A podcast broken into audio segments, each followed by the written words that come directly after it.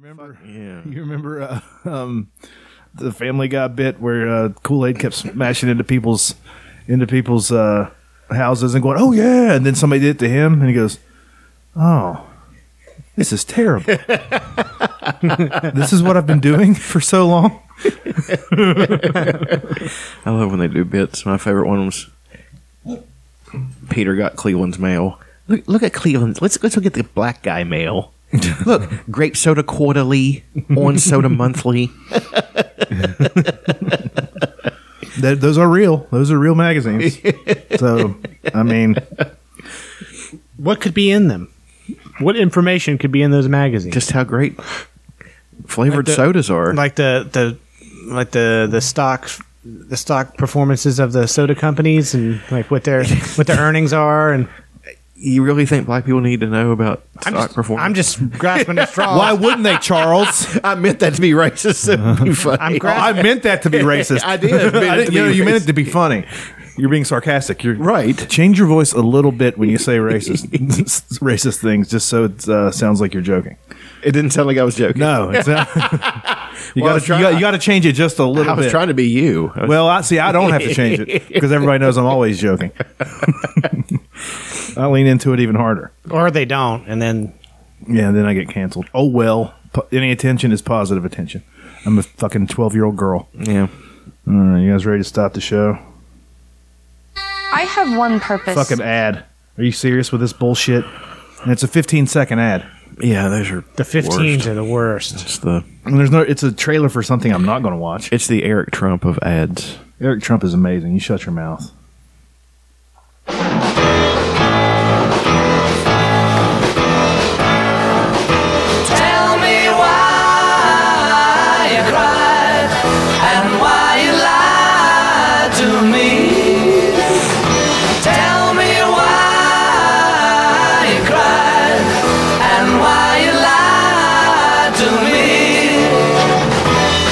I don't know why I wanted to start with this song, but it just fucking, I heard it the other day on the way somewhere, and it just kind of hit me. I like the song a lot. Yeah. And uh, I like the recording. Yeah, that's remastered one from uh, A Hard Day's Night. Fucking seventeen-part harmony. They weren't fucking around. They cloned themselves and re- recorded it live. Schwammo, tis I, the Prince of Podcasting, the bipolar rock and roll, the Sultan of Slits, the Godfather of Gash, the four-time, soon-to-be five-time. I think I got this one in the bag. I've yeah. talked to the uh, the uh, illustrious potentate of the West Virginia Podcasters Association. Did you ask Ukraine for help? I don't need help from Ukraine. If anything, you, Ukraine needs help from me. U- Ukraine needs all the help they can get. Episode two thirty-five of Pillowfort Radio slash the Dawn Blanketship Experience. And we're here. As always, I'm joined by the former Intercontinental Champion, um, the um, the White Samoan, the Boomer Bog Trotter, the West Virginia Wolverine.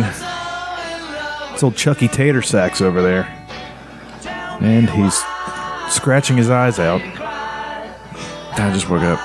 That's good. Would you you work a sixteen last night? Yeah, that's fun. Uh, Why not make it seventeen? I got up and worked out, and then he did. He did make it seventeen. And then had tutors. Hell yeah! And it knocked me out. Yeah, tutors will fucking sit heavy on you, son. It'll do it. Well, I got the uh, the Thundering Herd and the French toast sticks. Oh Jesus! And chased it with as much milk as I could fucking choke down. You're just trying to ruin your day right off the bat. That makes it a great day. It's going to be a nap-filled day. four thousand calories in one fucking meal. I think it's literally four thousand calories in There's one no meal. Way it's not. The sandwich is probably about one thousand. It's it's one thousand sixty. And then the French toast sticks is probably six hundred, five hundred. Oh, shit's way more than that. That's deep fried and covered in powdered sugar. How big is the serving? And dipped in fucking syrup. And then regular milk or chocolate milk? What'd you do? Regular. Regular milk. But with chocolate in it. Okay. Oh, so it wasn't chocolate milk. It was regular milk no, with chocolate in no, it. No, there is a distinct but very definite difference. Uh, this is redundant. There is a subtle but de- very definite dif- difference. Chocolate milk that, that companies make usually sucks. Like, it's too sweet. There's not enough. It's it, not actually chocolatey. No, no, it's not at all. It's just sweet, you yeah. know. Um, and brown. like, like sweet brown indeed herself. Ain't nobody got time for that chocolate milk. Um, no, uh, Hershey's chocolate, though, is is like, it's it's a toss-up between that and Quick, which is better. You know, I go on. You like Quick better than Hershey's? Well, I, Nestle, I go on streaks. Oh, Nestle is Quick, stupid. I go in streaks where I like Quick better than I, I go in streaks. I used to, the, the most diabetic thing, I should have diabetes, because the most diabetic thing I ever did was get uh, vanilla ice cream and then. Your foot is black and you're and then, talking about how. and, then cover, and then powder it with Quick and then, and then dump ch- Hershey's chocolate syrup on top of it. Never got diabetes. Uh, and as always, diabetes proof. The world's greatest claw machinist. Standing at six foot one and three quarter. I have no idea how tall you are. one hundred ninety-two. Closer to six, closer to six foot. Than okay. five eleven and three quarter. No, no. Six foot and three quarter. Like six foot, maybe a half, maybe six foot and a half inch or okay. something.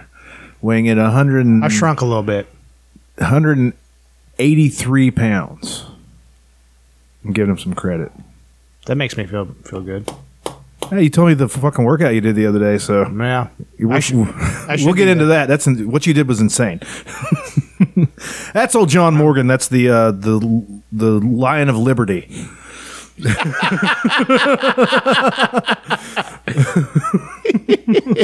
a, I like think like a Thundercat kind of lion. The th- Lion O of Liberty. The yeah. Thundercat of unfettered capitalism.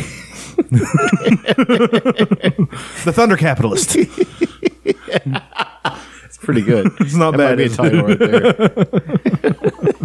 Thunder, thunder, thunder, thunder, thunder, thunder, capitalist.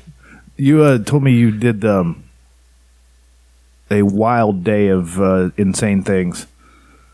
Well, they were one of them. It's insane to do them all on the same day. If you ask me, what you tell them. Him, uh, us. I, I did. Uh, I did K-More steps. K-More steps. That is a, a treacherous climb down a mountain, and then you get to the steps, and it's eight hundred steps down to an old abandoned town. It's like eight hundred, and then to get out, what you know what you got to do? You got to climb the fuck buck up, walk up the stairs again. Yeah, yeah. and then I didn't and then think there was a man and then back up the trail. It. Yeah, the the the ascent takes me about twenty minutes from top to bottom, and then. Just the wooden steps is the eight hundred and some steps. T- takes me about eleven or twelve minutes at a slow, even pace, no rest. And then the, the, the trail back up to the top is about, it took me, I think, like eighteen minutes or something. Mm.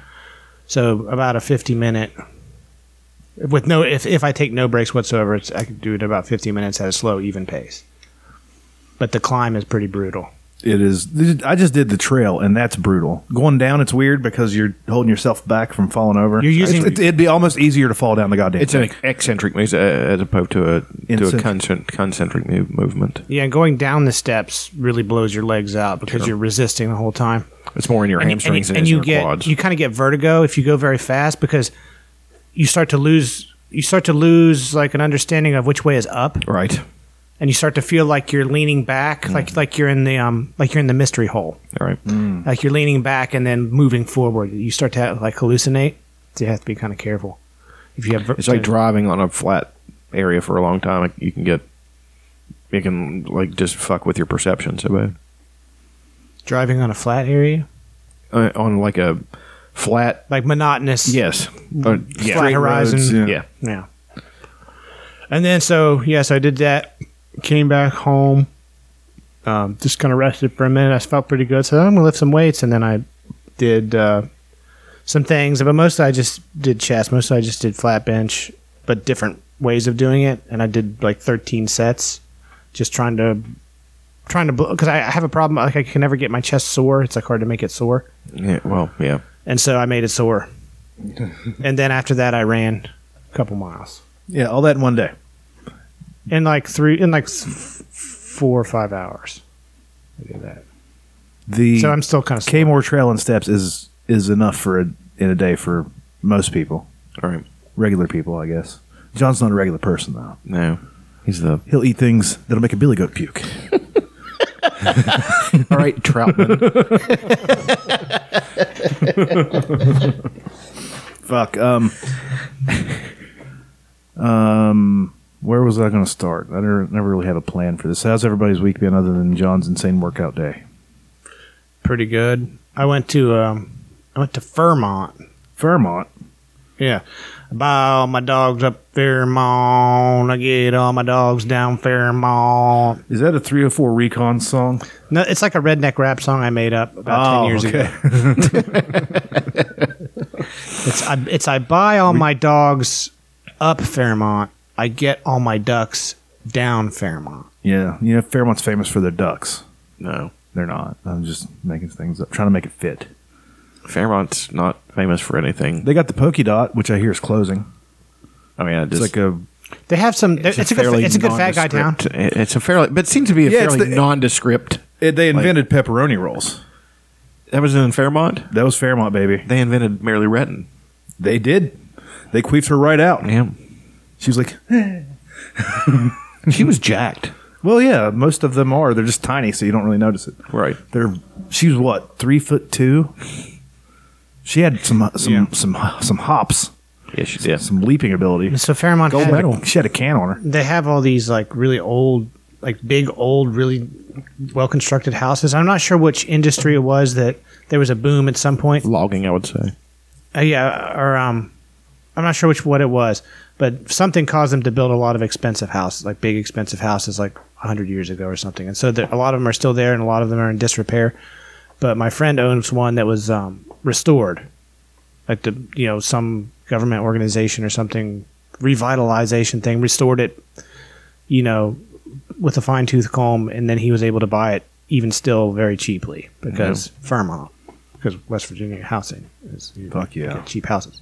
It's giant. It's beautiful. It's got like giant sliding doors, really high ceilings. It's got like a big boiler in the basement. It's like four stories if you count the basement. You know, one of the reasons the ceiling, I didn't know this until fairly recently, one of the reasons the ceilings are so high. So it's not so hot in the summer? Exactly. The lack of air conditioning. Now we got to cool all these houses. That so now we live in caves again. We've yeah. come full circle. Yeah. um, yeah, and so I just, him, he's from Sweden, and his wife is from Scotland. She was... Have flown over from Scotland. Scotland. She'd flown over for vi- to visit. Prick? So we get to discuss all the different, um, you know, nomenclature, how things differ. Do you I walk up to her and say, "Head, move"? No. One of my favorite. Uh, Cry himself to sleep on his giant pillow. It's one of my favorite skits on uh, Full Frontal. Is they have that that cute little British girl, and she. They were, she went over to talk to people in Scotland and, and about Donald Trump because he says people in Scotland love him. No, they fucking despise him. And yeah, she, yeah she, she goes on and on about it. She, she yeah, she, she, she like, interviewed men on the street. She's like, like a Scot, a Scottish female version of you when it comes to. Well, richly deserved. Um, He's the greatest president we've ever had. Anyway, uh, yeah. He's he's he's he's, atta- he's attacking. I, I love the fact that. He, I, well, he is great in the fact that I, I'm always amazed at the mental gymnastics people have to do and how they have to betray their own principles to defend him. Like uh, you say, these people, they, these people who love him, say they they love they love the military, but yet he is a cowardly draft dodger. And he attacks people who have won Purple Hearts, and he, you know what I mean, attacks their character. And then he doesn't attack them for what they did. He just calls them scum, basically. Mm-hmm. So you have a guy now. He called him human scum, who was a Vietnam vet, who I think was bad, who was, uh, you know, had won for val. I mean, valor. I mean, he was. And then the guy Vindman, who is the definition of the American dream, he. Uh, is Jewish, born in Ukraine. They came over here after, you know, of, of course, uh, Ukraine and, and Russia have never been, been good places for Jewish folks. So they so they came here. They were actually on a P B S show, A Slice of Life, where they were interviewing him and his twin brother about being in America and how much they loved it, sitting there with their mom, you know. Mm-hmm. And then he goes in the military, fights in, in Iraq, gets gets hurt in Iraq, Purple Heart, Valor, fought in Afghanistan, the fucking nines, buddy. I mean, just everything that you want an American to be, and that fuck attacks him. And then all the, and then, and I've then never all, heard of this, huh? I've never heard of this. Oh, he went on Twitter and said shit about him, and then they, and then you had all his fucking. He just picked out a random. No, no, no. The guy, he he's he's a, not a whistleblower, but they were going to interview him, and he raised objections to how Trump was handling the Ukraine thing. The, you know, hey, you get basically shaking him down for fucking, you know, to, to attack Joe Biden and, and investigate him. So he was shaking. You're not. You haven't heard of this? Man, I heard about the Joe Biden thing, but okay. That turned out to be ex- extremely true. I, I mean. That's debatable. I'm not even going to get into that. But what I'm saying is, is that the guy, he, he he said more than once on the phone call, this isn't right. We shouldn't be doing this. And then they were going to interview about it. And then they told him to not testify. He said, fuck you. I'm testifying. I'm telling you what I know because this this is a country that I love. And this guy's fucking it, basically, is what he said. So, you know, I, I mean, he, and then... They're, and then the, abandoning the Kurds. He's a, he's a despicable fucking person, man. The Kurds are fine now, though. That's not the point. I mean, what's the, the point? If are, are we supposed to just fucking? Um, you're not supposed to. Well, I are mean, we supposed to bottle feed everybody in the no, world? No, no, no. We need but to leave everybody to, alone. But you're not supposed to ab- abandon a, a, a, an ally. You just don't do that. Well, it's like I mean, that's just basic common decency. I mean, isn't it? I don't know. I've never had allies. I just like I don't know these we'll people. We'll break it down. We'll break I'm tired. It. I don't understand. I'm tired how, of half of my money being taken out of my. Check I don't agree with being to kill there, people, but I understand. I understand, and don't like it that we're there. But it's but it's happened. We're there. It's like if we got involved in World War One and then decided I, to not help them. I am like everybody else, and I and I don't pretend to not to be. I don't care about anybody but me. I want my money given to me. And let me decide what I want to do with it. I don't pretend to care about the Kurds. I don't give a fuck about them. If that makes me racist, I, I don't know. I didn't even know they were a race. I didn't know how that's racist. But I, I, I want my money given to me, and then let me decide how to dole it out. I'll probably keep all of it because I'm poor. So that would be that would be horrible if poor people got to keep their money. You know, I, well, it's like like Ron Paul kind of. It's like when when Ron Paul was questioned when he was kind of running for president and stuff, and they were like. And he was, you know, bitching about the wars. Like, there's trillions of dollars we're spending on these freaking wars. And he's you know, right. And, yeah, and, and he, like, really r- riled people up. And it was, like, it was really inspiring to listen to him talk. And when he was when he was kind of put against the, put his feet to the fire about it, I was like, okay, what is your actual plan to actually, you're just going to pull the troops out and abandon these people? He's like, bring them home tomorrow as fast as possible. He's like, just stop. Just bring them home. That was his position. And so when Ron, Ron Paul does it, you know, it, it gets a different kind of response because he's kind of more of a he's an educated, sweet uh, old man. He's who, a he's a he's you know a, a champion he, of peace. He worked for a dollar a year for the last thirty years, or a dollar a month and, or something as a but O B G Y N. So at some point, at some point with this thing in the Middle East, if we're going to get out of it, um, and I think some of us think that we should, you just have to stop.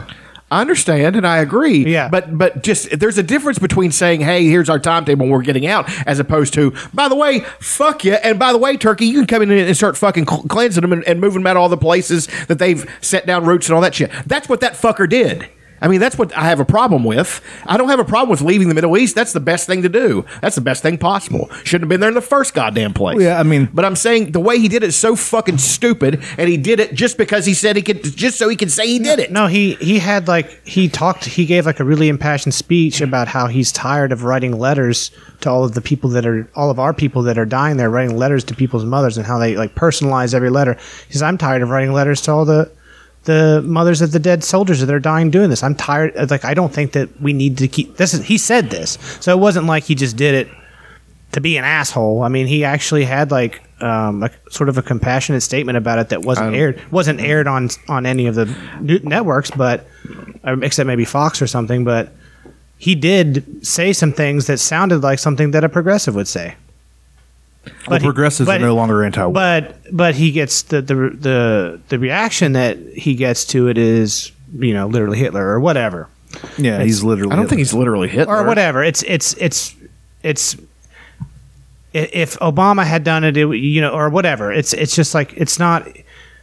So you can spin it any way you want to spin it, but it was definitely spun. From what I saw, it was spun. You know, people don't like Trump, so they're trying to. You know, find the, the well, dark lining in every pe- cloud. People were mad whenever, you remember in twenty twelve when ISIS kicked up and and uh, we were going to go start a war in Syria. which we did, but we said we, we kind of did a little bit. And uh, Obama was talking about it, and then, and the and everybody in the world, in America, said no. We're tired of this. No more fucking war. So we didn't go right away. I think we sent a little bit or something like and that. And then he just started drone bombing them. Yeah. We didn't we didn't and then put not, then it wasn't boots on, on the then ground. It wasn't on the news, even though yeah. we were, we were yeah. bombing them in record numbers.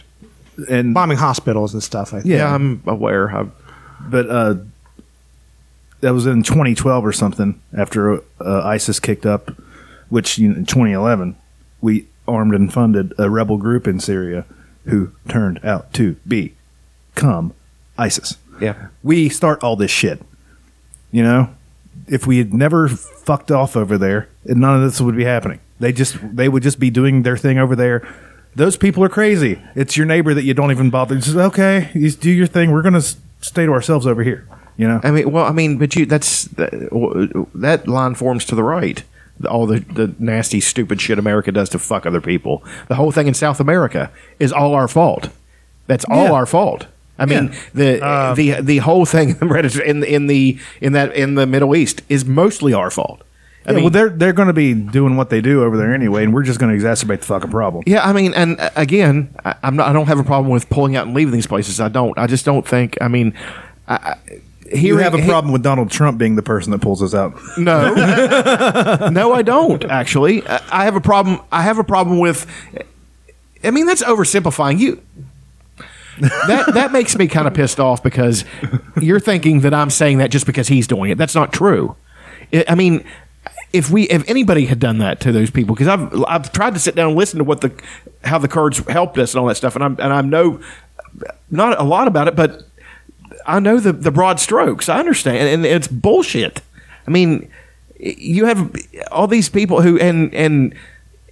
fought with American troops and formed, you know, relationships with them and all that stuff. And, you know, even other, and I and I tell you this, here's the biggest marker about how fucked up and bullshit it is. There's a guy I work with at the plant who's a supervisor who loves Donald Trump. And he basically just had to keep quiet. He didn't know what to say about it. And he's a, he's a former Army, Army Ranger. He's got friends, and, you know, he, he still knows people in, in the apparatus and everything. And none of them agreed with it. So that's what I'm saying. Yeah, because it, it in order to make money, they have to be at war. They get paid more if they're at war. Not the soldiers, man. They get hazard pay for being over there. well, th- there is... There you're, is you're grasping right there. No, I'm, you not, are, I'm being facetious. I know. I was getting ready to say But it that. is job fucking security for somebody. Sure. And they, and but they I, get shit drilled into their heads. But he's not talking this to is generals. For America. He's not talking to generals. He's no, talking but to all the rank sol- and file. Every soldier I've, I know, and I've known a lot of them, has, has, has it drilled into their heads that we have to go over here and do this. And that, and that yeah...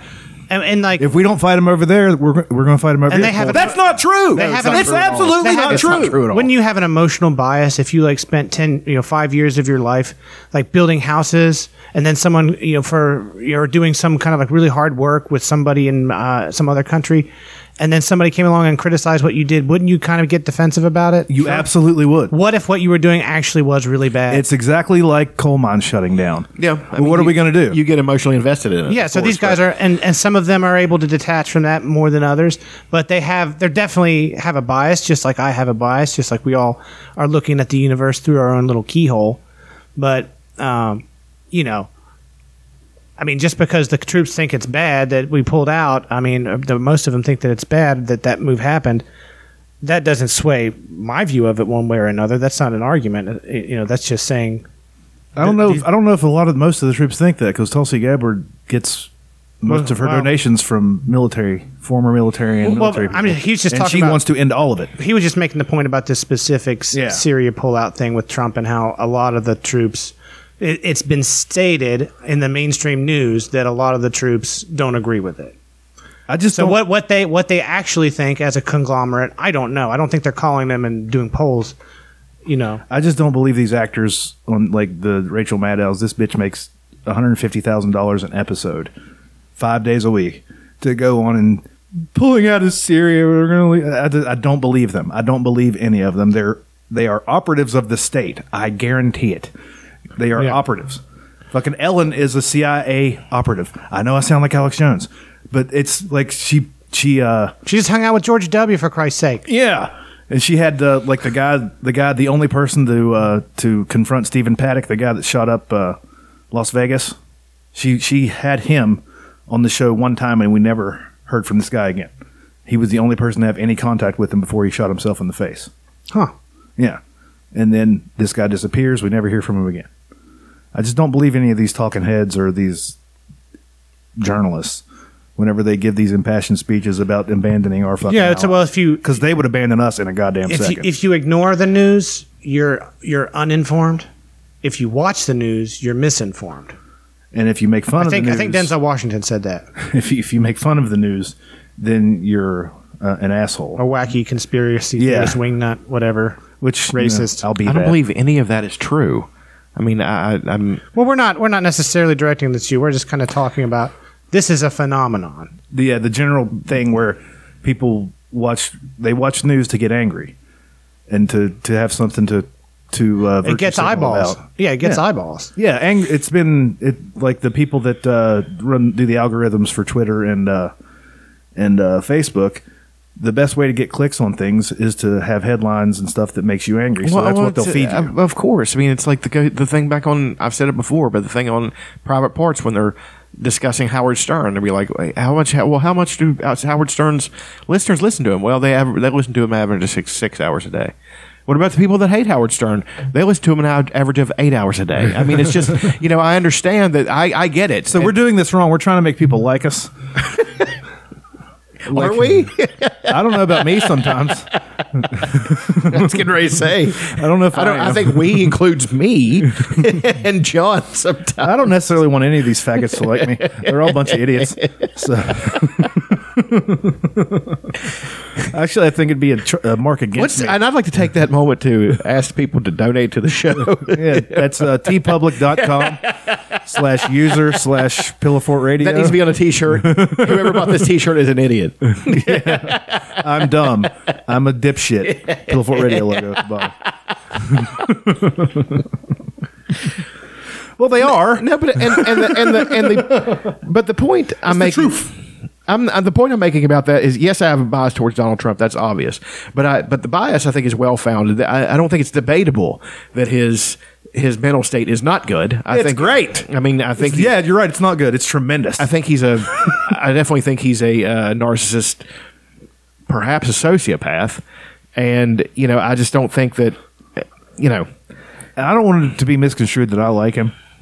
I, I like uh, I like that he's kind of... Uh, took the curtain off the facade and like we don't need this. Well, like, I mean, just what Dan Carlin said right before I left uh, to come up here. He was on uh, Real Time, and he said, you know, maybe it's a good thing because you have to have somebody every now and then pull the levers, and you know, maybe they say in that awesome Dan Carlin way. Yeah, of course, everything he says is. You know, he put awesome. out a new one the, last week or so. A new Hardcore History. Yeah, God, I, I said, I'm still trying to get through fucking Blueprint for Armageddon. Yeah, that was only seventy-three hours of podcasting he did. Uh, it would it would literally get me up and back to Michigan, and I'd still have like uh, at least a, two episodes of it left. But anyway, um, but that's one of the reasons. Ironically, the reason I don't like the fucking decision about the thing with Syria is because you know once you enter into a combat situation with somebody and, and you, they expect you to have their back. I mean, it'd be like abandoning Britain during World War One or something. Once we decided to get in it, you're fucking in it. You know what I mean? Now, if it, during a period uh, when it's calmed down and you go to them and say, listen, there's no more, there's nothing more we can do about this. We're going to pull back now and, and you should be prepared.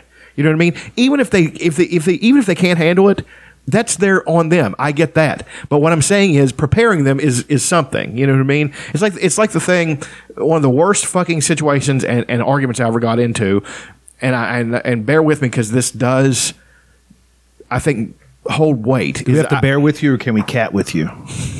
I would prefer that you badger with me because they're pretty neat little guys. But anyway. What noise do they make? That sounds more like an argument. Badger with you. Yeah, well, basically. Badgering you. Yeah, absolutely. Um, Wolverine with me. Yeah, okay. I'll, I'll definitely Wolverine with you. Can I honey badger with you? I was thinking of like a like a giant tree. Honey badger don't give a shit. I kind of want to like giant tree. Crack it! Giant tree sloth with you. Well, they're just calm. With, with the long tongues. Mm. You know, in the areas where those giant sloths are, they're so slow and stuff that people have to pick them up and move them out of the road like they're turtles. Yeah. Like turtles here. And there's like, thanks, bud. um, anyway. I got good looking out. I was working at uh, at a restaurant, and we would get like we would get smashed out of nowhere. Like it'd be, it'd be calm and dead, and then it would drop. Church bus. It, basically, yes. And then the manager would never tell us. So I got into an argument with him. I said, you know, you might tell us when something like that is getting ready to drop down, you know, so we're prepared. And he said, well, that's a courtesy. I was like, fuck you, it's a courtesy. I was like, that that prepares the whole place for everything. It prepares us to be able to, to be ready, to have everything ready for you. You know what I mean? Damn near the exact same thing happens to me at work all the time. Like the the the, the uh, pipe truck comes in, and I unload the pipe truck and separate it and stuff, and then I start putting it away.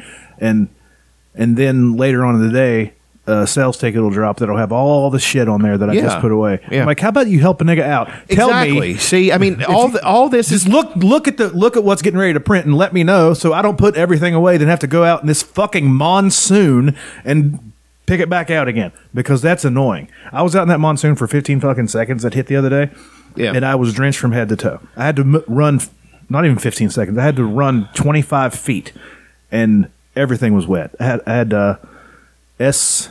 C S for the rest of the day. Soggy cock syndrome. Yeah, it's the worst. It is terrible. But and, the way, and the way your clothes kind of rub when they're yep. wet. Yeah, chafe.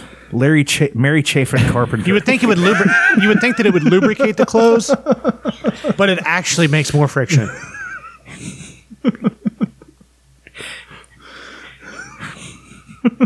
um, but it, it, Harry Chafin.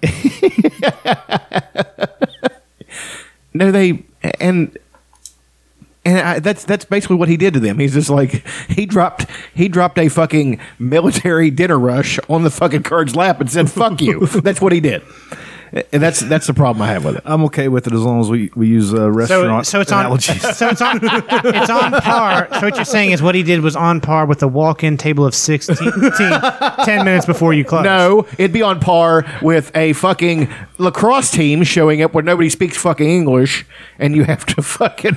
Now with this pull out of Syria, is the gratuity going to be added, or uh, does everybody have to?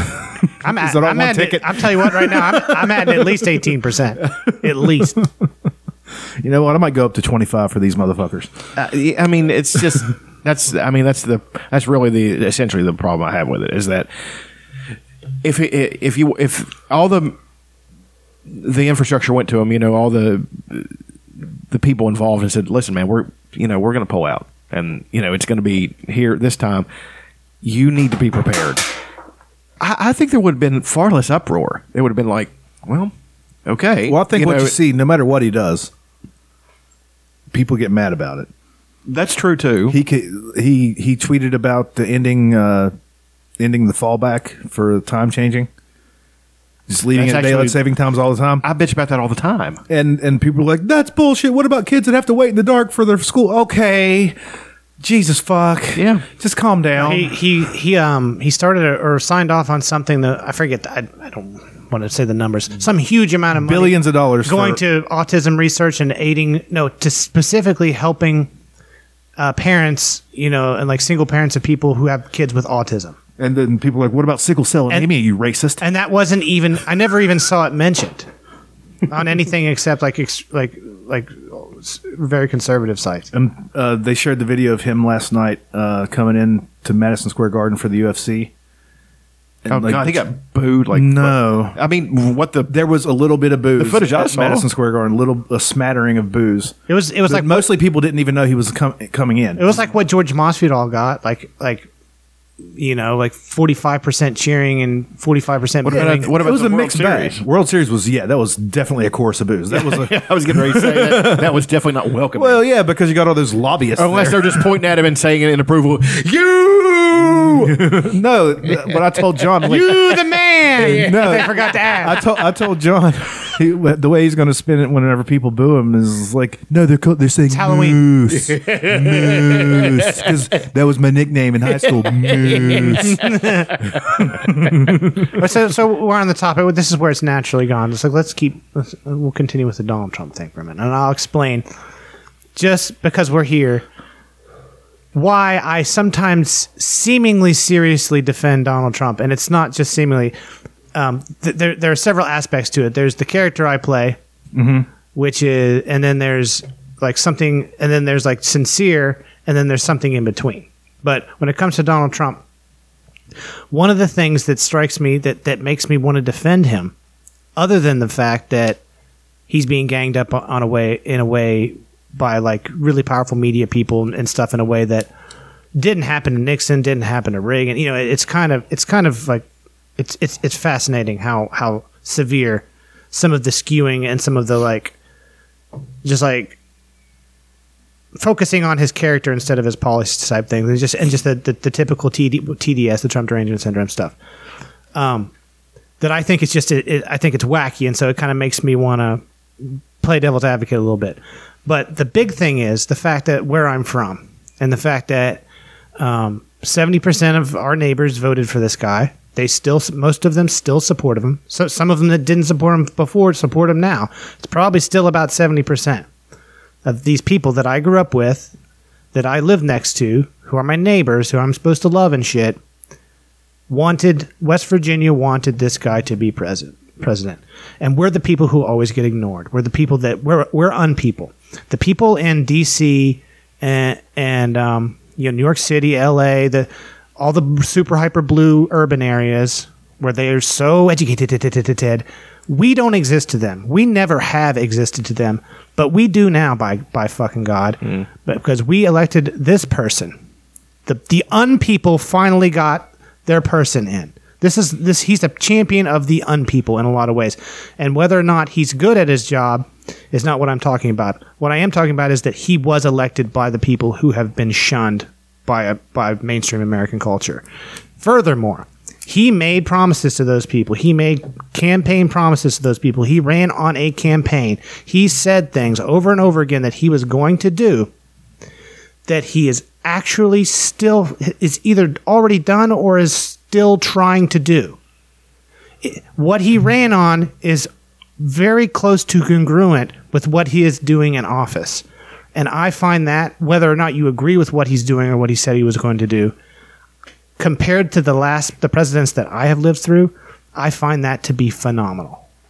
Not because I like him, not because I give a fuck about his character or what he says about women or pussies or any of that. I don't care. None of that matters to me. His character, his, his egoism, none of that matters. What I'm looking at specifically are his policies, what he said he was going to do, and what he's actually doing. And the, and the follow-through and the consistency in that is is not something that I've seen in big federal-level, presidential-level politics in my lifetime. So that's just kind of that's kind of where I'm at. Now, now, beyond that, the fact that he has time traveled as much as he has and he's still holding it together as well as he has. I know he fumbles and he forgets which state he's in. He forgets which century he is. And he was talking about a moat. Allegedly, he was talking about a moat, moat by the wall. That's not allegedly. By the wall. No, but but even if it's true, how I do you hope it's true? He was probably just in the Crusades where a moat was the most common form of defense. Can you understand how confusing it is when you don't know what century you're in? Yeah. Colorado, the Colorado Territory used to be on the Rio Grande. He was probably back in eighteen nineties. Mm-hmm. Or whatever it was, you know, seventeen hundreds at that time. You might want to mail these talking points into Sean Hannity. Because he, he really he could really get his teeth into yeah, him. Sean Hannity only accepts snail mail. He doesn't do email. He doesn't do text. He's a time traveler. I know one person loves him, and that's Derek Lewis, who won his fight last night. And here's his post-fight interview. Ladies and gentlemen, I'm here with the winner, Derek Lewis. First of all, Derek, congratulations. I know you went through a, a rigorous strength and conditioning routine prior to this fight. How much of an impact did that have on your performance? Um, that was all my, my team, Alyssa, that Grindhouse, Larry Crow, and Crew Bob Perez. And, uh, man, I appreciate everybody for coming out and showing me support. Um, shout out to that boy Donald Trump. I know everything ain't going good in the White House. You gotta turn that around in twenty twenty. You know what I'm talking about? Derek, you hit that guy. He always just kind of stops halfway through a word. He was able to endure those shots. Yeah, for sure. I really tried to hit him in that booty hole that he got on his chest. My hands are too wet. I know he like a raw in that ass. So, so this guy, uh, okay. so, his, so his the opponent, guy he's fighting, he, he was stabbed in the heart in twenty twelve, and he's got like a scar right here, and that's the booty hole that he was referring to. He's trying to stick my fist in that booty hole. That guy seems like kind of a douchebag. No, no, he's hilarious. He's amazing. Okay, he's just. No, but I'd like to. I, I would like. I would like to digress for one second, and and address the. Okay. I think that the reason Trump has media bias against him is because he's such a piece of shit, and everybody knows what a piece of shit he is. Well, I mean, he's, he's proven it through his life, through what kind of person he is. So, I, and, and I don't agree with attacking him on shit that's not real. That, that's what's called an ad hominem. I understand, but I, but what Dan Carlin says, and something I agree with, sometimes the ad hominem is valid because that person shouldn't be in power. I'm saying... You know, you cannot have a sociopath, megalomaniac piece of shit be in charge of things because he's going to do sociopath, megalomaniac kind of things. But the, that's that's just the, that. But but in a democracy, people elect who they want. I understand, and the people elected. I know that. I understand they elected him. I understand they elected him. But I'm also saying I'm not d- disputing the election results. What I'm disputing is the fact that he doesn't deserve to be attacked. He really fucking deserves it. But I'm also saying well, everybody this, deserves to be criticized at that high level. I mean, you gotta, you gotta. Of course, people. Any president deserves criticism. It's an impossible job. Sure. Nobody, I, nobody's qualified for that job. Nobody's done it really well. Nobody's qualified to do that, especially not at this point. Well, I mean, it's it is an impossible job. twenty-one trillion in debt. It's a silly system. Who's going to fix that? twenty, twenty-one trillion in debt with a populace of frothing at the mouth Stockholm syndrome having statists who who like wince at the idea of cutting any kind of program or reducing any kind of government spending, yet they also want taxes to be cut. There's like this cognitive dissonance where we don't want to pay more money to the government, but we want all the shit. And we're on all this stuff. Well, I got news for you. If we're going to reduce the debt and, you know, prevent prevent like a serious collapse of our economy, like a serious fall, we're going to have to cut some shit. I'm sorry. What would you cut first? Social Security. Department of Education. Uh, then I would I would reduce the military spending by half. Uh, three quarters. Yeah. And not gradually. Oh, right off the bat. Well, also, too, what I was saying is fulfilling campaign promises is good. That's, that's. I mean, I, I, I agree with... That's how democracy is supposed to work. I understand, but I'm saying, but I'm saying if your campaign promises are bad, like cutting, you know, like the thing with the Clean Water Act and stuff like that, that affects us directly, especially here. And that means that coal companies are allowed to pollute and all that stuff. I'm saying even if he said he was going to do that and carries through with it, that's not good. That doesn't. That's not. That's not for some reason. That's not more virtuous than saying something and then you, you see what I'm saying. Well, I mean, I would just say, you know, tell that to the to the impoverished West Virginia people who are man. who are like I, fucking look like they're from Ethiopia or something because their economy's so bad, and the only thing that can really bring it back in the immediate is some revival in that particular industry and those people who are suffering from that and witnessing all this suffering and all the drugs and shit, voted for Donald Trump in a democracy, and he won.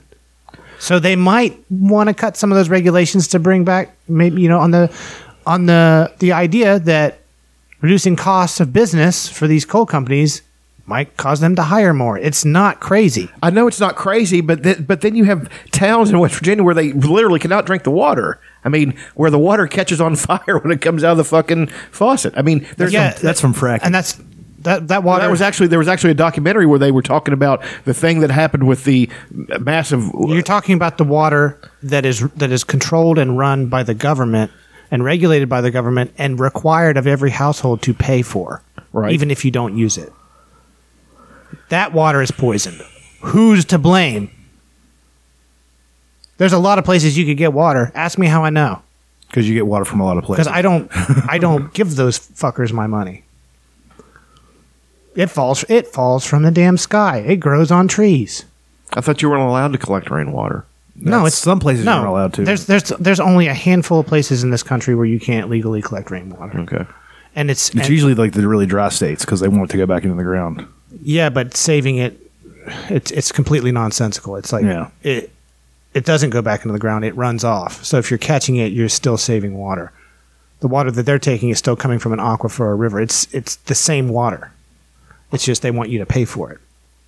I don't believe the state is somehow good. I'm not implying that. Well, what, what I am saying is that, you know, yes, it's going to help an industry, but then meanwhile, cancer rates are fucking ridiculous.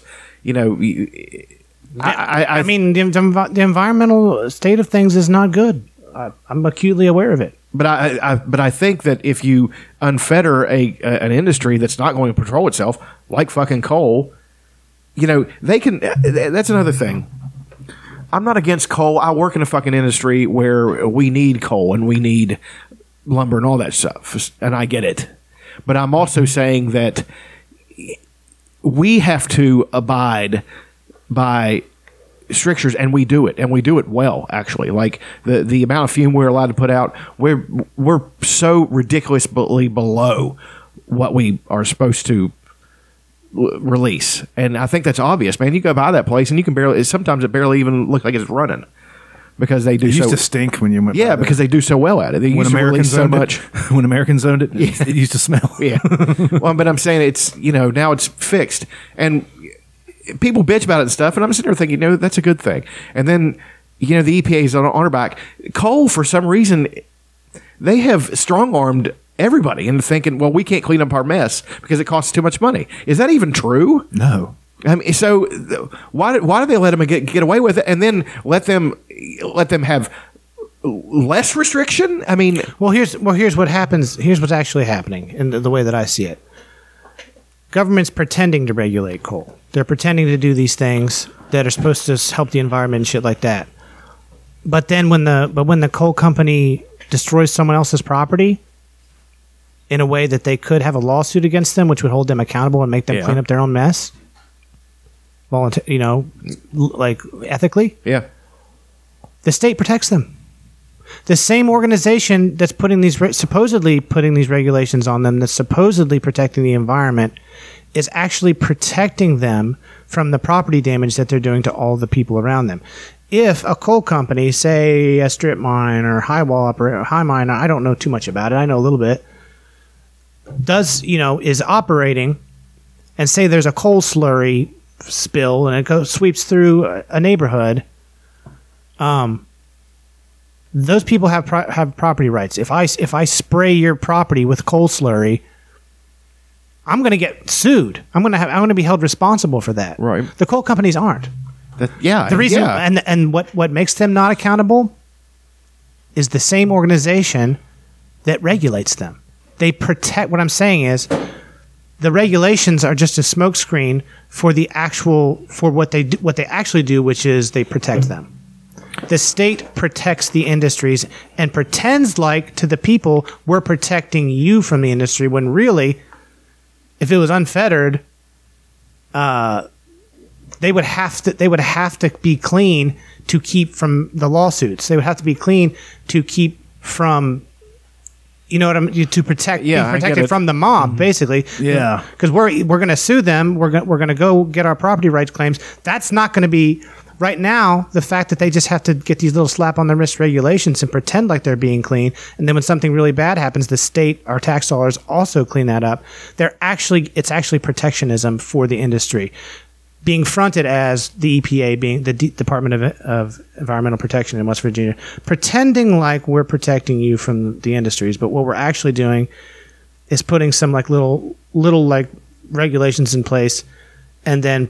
Actually giving them a free insurance po- policy subsidized by you, the taxpayer, who we're claiming to protect. Well, I understand that, but uh, what I'm also saying is that people like Donald Trump and Obama, and you know, uh, here's where we agree: the fact that the state, you know, is like the banking system, completely fucked. I mean, I, I was watching Inside Job and all this stuff, and it just makes you want to fucking like vomit. The Federal Reserve. Yes, yeah, it makes you want to vomit because they caused this economic collapse, and they got fucking.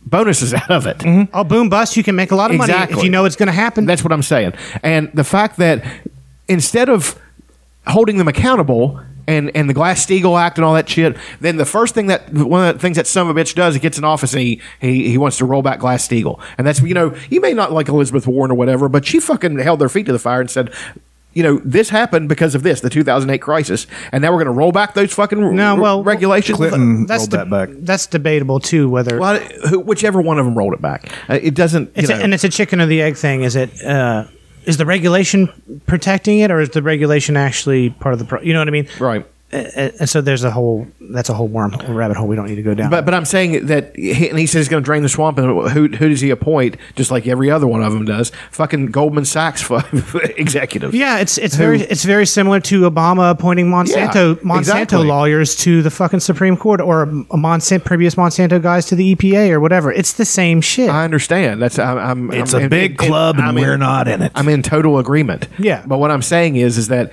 some people sometimes. And I don't think you do this necessarily, but some people think that sometimes because he's more transparent about it, that makes it better. I don't think that somebody, you know, picking my pocket is worse or better than somebody mugging me. You know what I mean? When I think it's the, the same fucking when thing. When you have the entire media establishment, or the majority of it, not the obviously not the entire. I'm not, don't want to be hyper, hyperbolic here. When you have the majority of the mainstream media establishment praising someone for lying and doing the opposite of what right. they said. Like they did with Obama. And then absolutely dogging someone for doing exactly what he said he was going to do and then was elected to do it. You were the talk- one is worse than the other in my mind. You, we were talking about how uh, the E P A regulates stuff and and they don't really follow through with it, and they, it's just to protect the business. I, uh, this sort of relates. It's not really related at all. There's a guy I work with that um, he lives up a holler, and there's smack heads and there's uh, meth heads and stuff, and they're always breaking into people's cars, breaking into people's houses when they're at home and stealing stuff. And the cops will not do anything about it. And this is a dude that you don't want to fuck with. He's he's uh, about five eleven, looks like he's around two forty, jacked. And so what he does is him and his buddies, they just decide if the cops aren't going to do anything, then we're going to do something. So they, whenever they see some smackheads or, or uh, meth heads tooling around, looking like they're in up to no good, they beat the shit out of them and leave them laying beside the fucking road until they can drive them out of the holler. And I don't know if it'll work in the long run, but at least somebody's doing something. They, they, he said, I, I got kids up here, and I'm tired of these motherfuckers coming around, snooping around, trying to steal from everybody. So we're just going, if the cops aren't going to do anything, we're going to beat the shit out of them until they either go or they die. I don't care. Yeah. And he even buys accoutrement.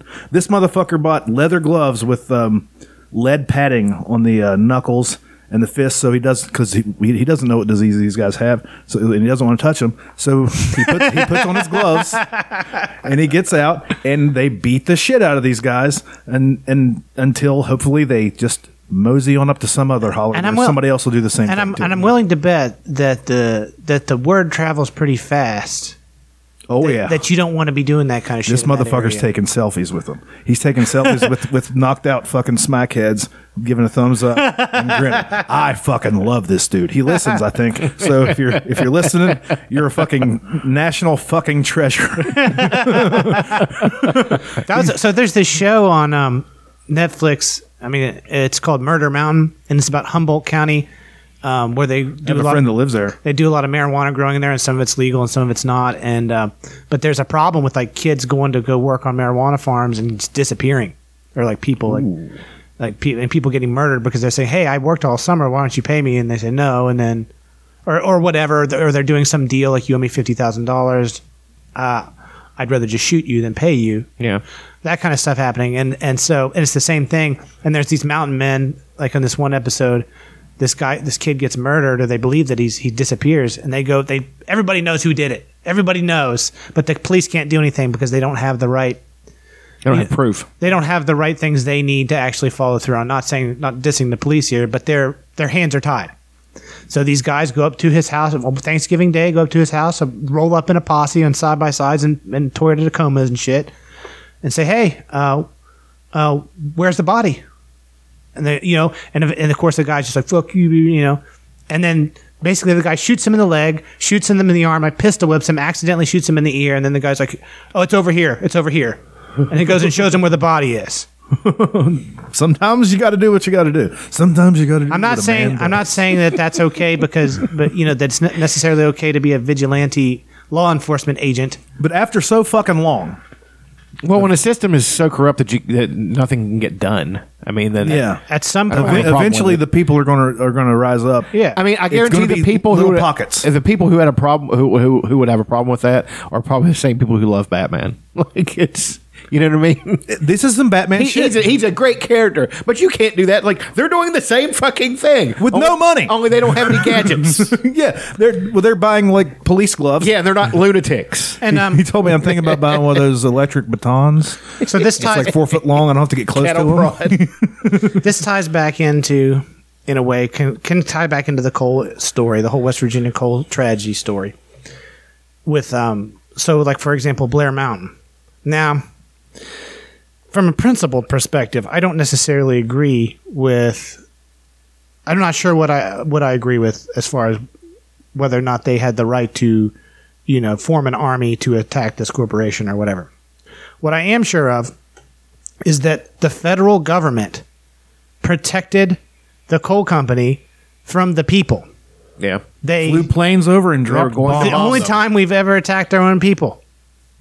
Until and, and, until and, and, um, and the and the and the leftist the, Kent State. The typical leftist position about this issue is Blair Mountain is about freedom fighters, so we need a bigger state. The thing that attacked the people, you morons. That's like that's like arming the Joker. Yeah, yeah. That's yeah. essentially what it is. That's what al-Baghdadi is. Like, he was the Joker, and we we helped him out. It's like the most profound case of Stockholm syndrome I have ever seen. Arming the Joker, I like that. Um, I ran across this the other day. Actually, I think Aaron sent it to me. I was wondering what you guys would think about it. Just...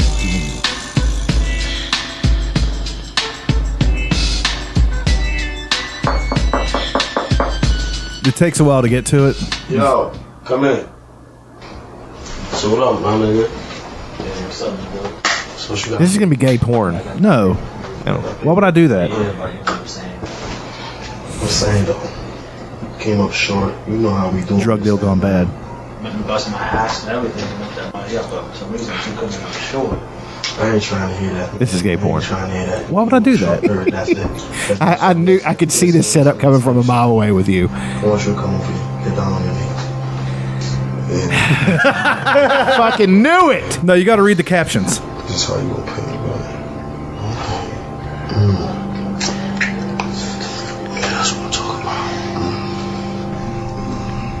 Another nigga. How this, this, how this dick tastes, nigga? Yeah, let me feel that teeth, nigga. Let me feel that teeth, nigga.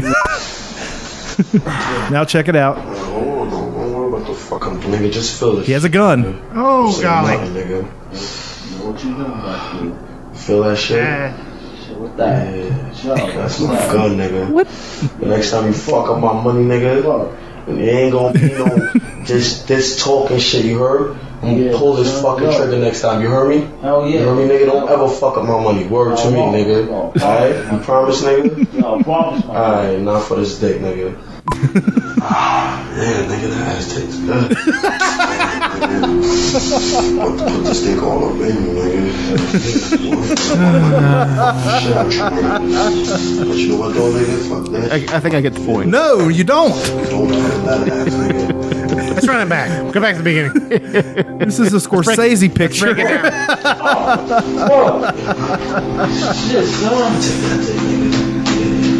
just love that they're still talking like gangsters. Shit.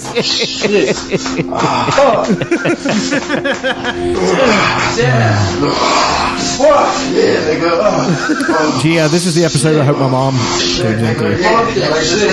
But she can't see it. Ah, shit. Oh, shit. I like the Oregon oh, drums. Yeah, it sounds like the beginning of a, a Radiohead song. Oh, nigga, yeah, nigga. More like a Coldplay song. Yeah, yeah. I'm about to come, nigga. Ah, oh, nigga. Jesus. Oh, dude. Uh, fucking faggots.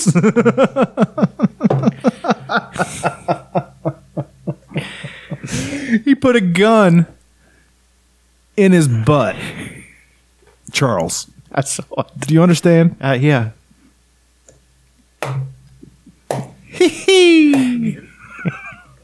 Gun in butt. Without protection. Gun in butt.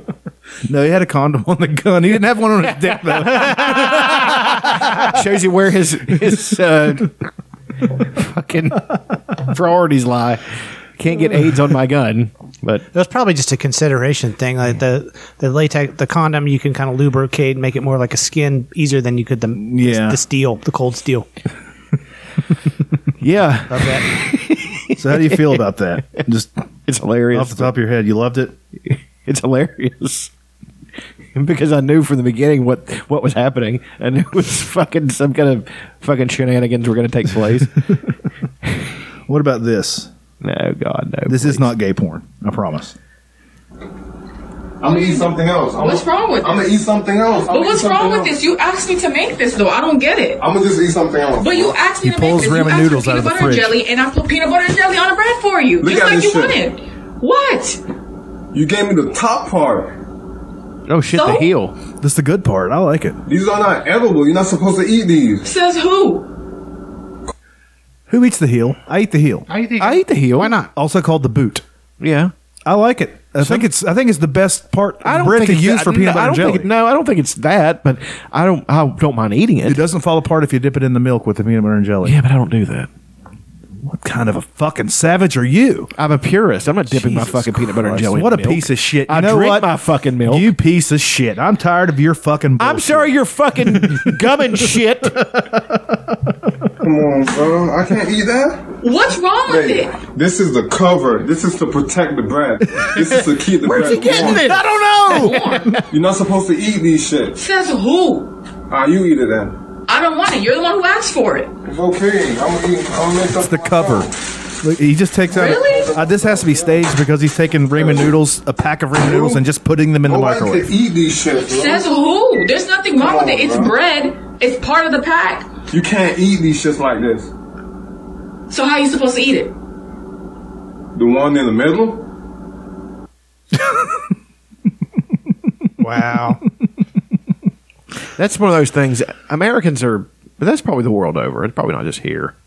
But I, I guarantee it's worse here. It's a it's more of a first world thing, like where you sure. you like can think about which part of the bread you want to eat. And I'm fucking I'm I'm guilty of it too. I I have you throw out the heels? I reach I, no I'll reach down the past the first few slices and get the good bread. I've done that.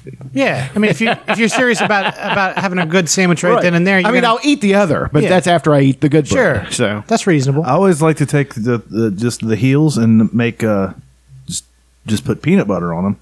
And then fold them in half and dip them in milk. That's good for... This milk dipping thing is really a fucking sickness with you. Well, I don't do it anymore. It's a fucking sickness. I don't do it anymore because I don't buy bread. But... I, I mean, tell you what's good is if you put make a peanut butter and jelly on, on a hot dog bun, a sunny bun. Yep. They're fucking delicious. Slap a, white bread. Slap a banana on that sumbitch? Absolutely. Now you, now we're fucking talking. you, you know what you do? Now we're thinking where the taters are. You ever you ever, uh, you ever fuck with marshmallow cream on a sandwich? Yes. Peanut butter, a marshmallow fluffernutter? Cream, peanut butter, marshmallow cream, banana? That's a fluffernutter. That's what you call it? Yeah. Those are good. Yeah. Now we're talking about fat guy stuff. We can. We, me and Frampton, friend of the show, Andy Frampton. Uh, friend of yours. Contributor Andy Frampton. we, it's arguable how much he contributes, but well, you know, he contributes tardiness. I'm um, supposed to be there at noon. Let's get there at two thirty. Yeah, see what happens. Let's leave at two thirty. That's how the magic happens. Leave at two thirty to be somewhere I'm supposed to be at noon. Is he black? um, I bet he talks during movies too. On his phone. He didn't. I went to a couple movies with him. He didn't talk at all. No. And somebody like, oh, shit, that was awesome. Um, what was I saying? Uh, something about. Oh, me and Andy decided to, uh, we were going to deep fry a peanut butter sandwich at, uh, at Hooters when we worked there. This is a great idea. It was great for about thirty seconds after it came out of the grease. Like it was still hot and kind of crispy, mm-hmm. but we didn't bread. We didn't, you know, it was, it, it was white bread, so yeah. it just soaked up all the fucking grease. Yeah, you want you. Don't Frampton you, came running out of the box. It tastes like peanut butter chicken. It went right into the back. How would you deep fry peanut butter? Would you? Uh, You'd have egg to wash and you need to batter it. You'd have to batter it in some way because the the bread's just going to absorb it. Yeah, because that's how you clean out a deep fryer is throw a piece of bread in there. Or you can just drain the grease out and clean it like a regular that? fucking I've still got person. the same same grease I mean, just think, from nineteen seventy-three. Just think French toast peanut butter jelly sandwich. Yeah. Which where a French toast is pan-fried as opposed to deep-fried. Right. You need a protective coating. Hmm. Well, I've told you about the wonders of the uh, the grilled peanut butter and jelly sandwich. Mm-hmm. I mean, have you had one of those? No. You re- you're missing out. Yeah, or or a peanut butter sandwich or peanut butter sandwich on toast. Is That's actually, good, too. That's really good. Peanut butter and jelly bagel. I'm not, I'm sure I've had that at some point in my life. It's good. What kind of bagel you like? I'm an everything. Everything. Lender's just plain. Regular. regular yeah. Uh, everything. I'm an everything guy or an onion guy. I don't. Mm. I take the savory bagels. I'm the same. I'm the same way. I like the ones that have to be refrigerated. Oh, you do? Oh, yeah. You don't have to refrigerate them, but, you know. Are you a Lender's? Or, yes, uh, Lender's. That's the only way to go. Who makes, who Thomas. Else makes bagels? What? Thomas. I'm guessing like actually good like fresh bagels made, yeah. would be good. They're amazing. I think I've had some from Starbucks before. Sometimes a uh, salesman will bring in Starbucks bagels to work, and I'll I'll do a little cheaty meal and get one of those. They're pretty decent. Half decent. Pretty good. I'm not a bagel connoisseur, though. No. We don't live in a place that has bakeries. No, not really. No. Like Lewisburg has like two small bakeries, so you go to the coffee shop, and they have bagels that were made that morning at the local bakery. By a Jew. By it, by you, if you worked there. Yeah, they had a. Uh, there was a bakery in uh, Montgomery for in, a minute. In Montgomery, there was, wasn't there? Mm. I think we got there's a Rock City Bakery in uh, Charleston, but I don't know if they do bagels per se. Right, that's very limited. Where was that bakery? It's hard to make a bakery work when people just like to get the loaf of bread at the Walmart. Yeah. Um, let's do favorite things. God, we've gone all over an hour, and we haven't we've we haven't had to fucking dive into a, a segment yet because the conversation stalled. We need to argue more often. Was it? Uh, never mind. Kenny G, David Guetta. Raindrops on roses and David whiskers Guetta. On kittens. Might have been David Guetta. I don't know who that is though. Yeah, that song. Uh, I can't remember the name of the fucking song. Tied up with strings. These are a few of my favorite things. Favorite things, episode two thirty-five. Let's queef on it. I'm trying to make that happen. Hey, guys, let's queef on it. Okay. Let's uh, let's think about it. Yeah. Let's get it going. Let's queef on it. Um, I don't know. Not a lot of favorite things. Oh, no. I uh, bought a book by Bill Pearl, who was a... Um, bodybuilder from the fifties and sixties. Um, they they could write back then. Well, Dave Draper is a fucking genius. He was a he was one of the guys. He should have been a, a massive star, but Arnold Schwarzenegger outshone him because he was bigger. Um, Dave Draper, I would argue that his body was better. He was leaner. He wasn't. He just wasn't as big. You know. Um, Dave Draper was brilliant. He was he was writing about metaphysical stuff back in the fucking sixties, and. You know, they a lot of them get uh, a rap for being not intelligent, and that just that doesn't follow because it's, you know, bodybuilding is not a stupid man's sport. You have to know what you're doing, and it's extremely complex.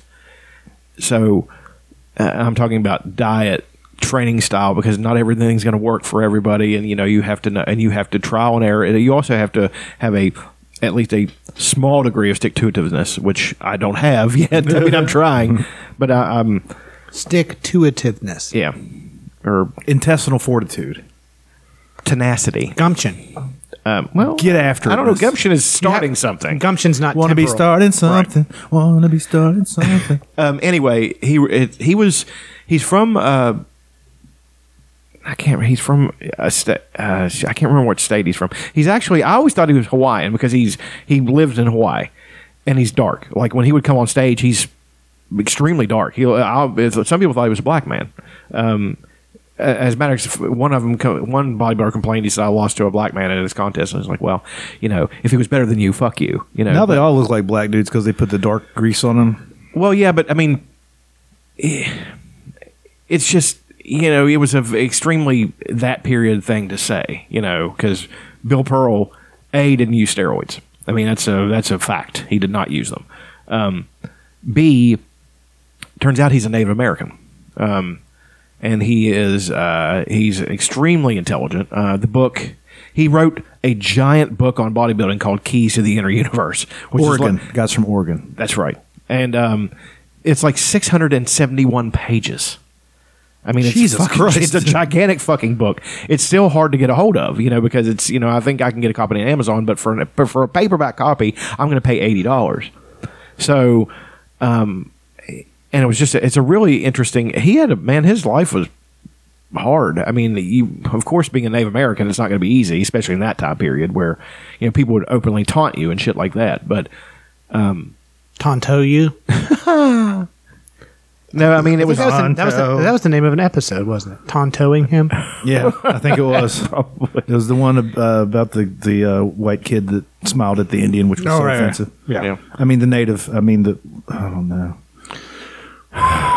There's nothing wrong with going think, the extra mile and calling them Native American. There's I hear a lot of them don't mind being called Indian, though. Well, they don't. Be, be, I am one, because, one millionth Cherokee, so I think I have no, a little bit to say about this. Here, here, their point is, is that it's...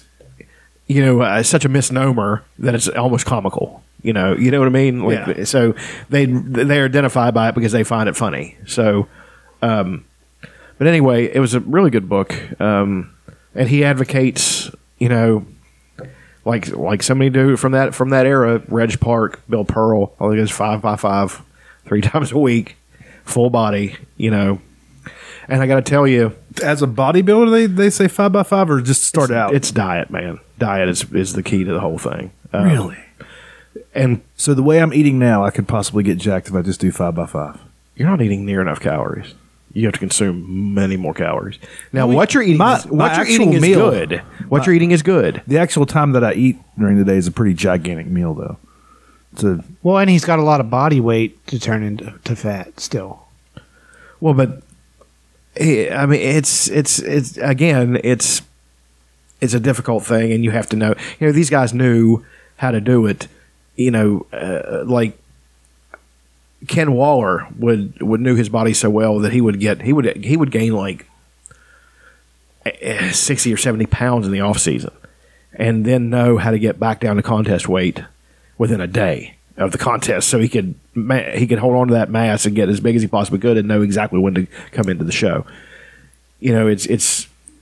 It's so much different then than it is now, because now it's just all drugs. So you you you don't have to have be disciplined. Yeah, I mean, we'll start you, taking drugs. You too. have to be disciplined in the, in the training, but discipline is much easier when you do have something doing half the work for you. I was listening to a podcast this week. Uh, a comedian, Mike Cannon, he was on Ari Shafir's podcast, and it was about steroids. Mm-hmm. And he was a college basketball player, and he decided to get on steroids, and um, he took pills. Fucked uh, his liver up. Exactly. He yeah. said he went to the doctor after he cycled off. He's, he wasn't going to do it anymore because he, he wasn't going to play basketball anymore. And they asked him, have you been drinking a lot every day since you were five years old? Yeah. He's like, no, I don't even really drink. And they go, what the fuck have you been doing? Yeah, and then he, he, he was finally bad. honest with them, and they were like, Jesus fucking Christ. At least inject them. Yeah. If you're going to take steroids, just inject them, for fuck's sake. Or or go the extra route and inject testosterone, which does not affect your liver at all. Yeah. Your body doesn't have to break it down because it's something that's in your body, especially the what I'm taking is propionate, which is something your body produces. Um, And I don't – see, but this is a, a touchy subject with me. Am I cheating because I'm taking it? No, or? shut up. No, no. You're, you're enhancing your life. No, shut no, up. No, no, no. I just not, like telling you to shut up. It's a but lot I'm of fun. Saying, but I'm not in a – Try it, John. Shut up. There it is go. pretty good. Both of you shut up. That doesn't work when you do it. Great. It doesn't work when you Eat do it. Eat a dick. um No, I, I'm not going to go into some existential crisis about it. Am I doing the right thing? I'm saying – you know, it is going to make it easier for me. Like, I don't really have to, dude, I'm, I don't know if you can tell, this is gone in, in large part. All my pants for work are falling off of me and stuff. I've not been watching what I'm eating. I eat what I want, essentially. And the training, though, however, is not going well. Like, where I've been doing all the massive amounts of rep and not taking days off, it's not, it's not working. So, are you thinking about going back? Yes, to five by five? I am going back to it because that's that's the thing that when we were started working out, and it's always the, home. Well, and and and we and I remember that time when we started working out, and we're getting big fast. Like people are even other people were like, "Jesus Christ, what are you guys doing?" You know, it's just like we're done. An hour, forty-five minutes, an hour before you guys have even warmed up. You know what I mean? We used to go in, do it, leave. I mean, that was it. We were and, in and out in forty-five minutes. Exactly. That, that's with alternating sets with each other. Right. And, uh, you know, and I did that today. I did I did a full body. I did everything. Bent over rows, bench press, overhead press, deadlifts, squats, uh, even stuff for my arms like curls and stuff like that. But it's all five by five. And I'm sore. And that's not from working out for two and a half fucking hours and doing. C T Fletcher and all, and all of them can say whatever the fuck they want. It don't work for everybody. I mean, it's it's just not going to, and it's actually going to be detrimental. So, but I got to run my head through a wall before I figure something out, and I should have known and, and known from the beginning when we first started in January and just getting strong and big fast. That's because of all the off time. You know, your your muscles do not grow in the gym. They grow outside of the gym. You know, you can't just keep lifting. I was taking a day off per three, and that was conti- three on, one off. Yes, continuous. That's not, that's not near enough fucking time to rest. And I wasn't even really taking that day off. I would do. I would go in and do something. You know what I mean? But you, it's just it's not going to work. So, I mean, as a matter of fact, ironically, t- testosterone is the only thing that, that, you know, I still got gains. I still got, you know, I can still tell that I've been lifting. But you're regular Chris Gaines over there. That's a compliment if I've ever heard mm-hmm. one. I mean, how can it not be? Uh, no, but I'm. I, I was actually excited to start this back, and um, but man, it's like the strength strength is falling off. Like I may have gotten a little bit more cut up and stuff, but my strength and, and something is in the toilet. Of course, with squatting and squatting and deadlifting and um, bench rows, I'm got stronger, you know. But with bench pressing and all that stuff, I just didn't. So. Yeah, you'll get it. But, I mean, that's, again, him, Reg Park, all these guys advocate, and these guys who didn't take steroids.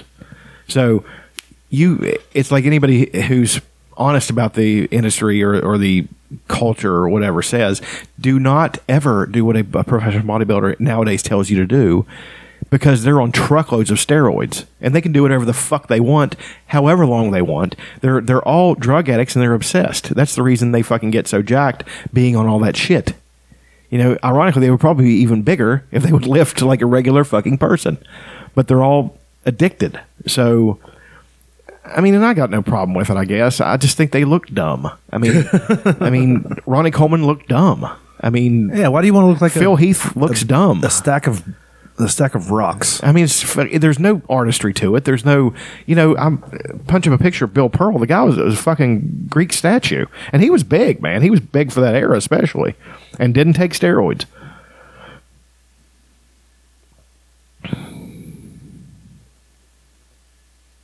Come on. I don't know why I'm having trouble getting... Yeah, mine too. I think the internet might have uh, went down. I think I might need to reboot the router. I will be right back. Well, it says that you're...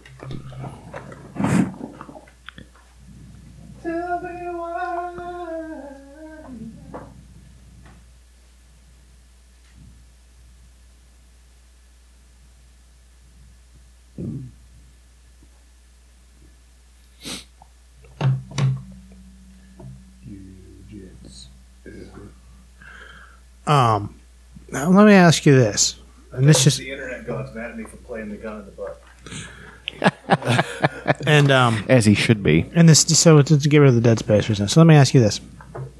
Let me ask you this. What? Brother. What? Well, this just kind of occurred to me. It's like, yo, so you're working so hard and you have these goals with your with your your lifting and your. your But you know, you, you seem to always come back to the five by five. It's just like mm-hmm. This is what feels right. Right, it makes you feel good. Feels good. To I you. actually get the best results out of it. To be quite best honest. results, and you've been doing this a long damn time. Mm-hmm. Damn near seventy years. This man's been. Why don't you just do five by fives? Whatever, three days a week. Give yourself plenty of rest. That's what I'm doing now.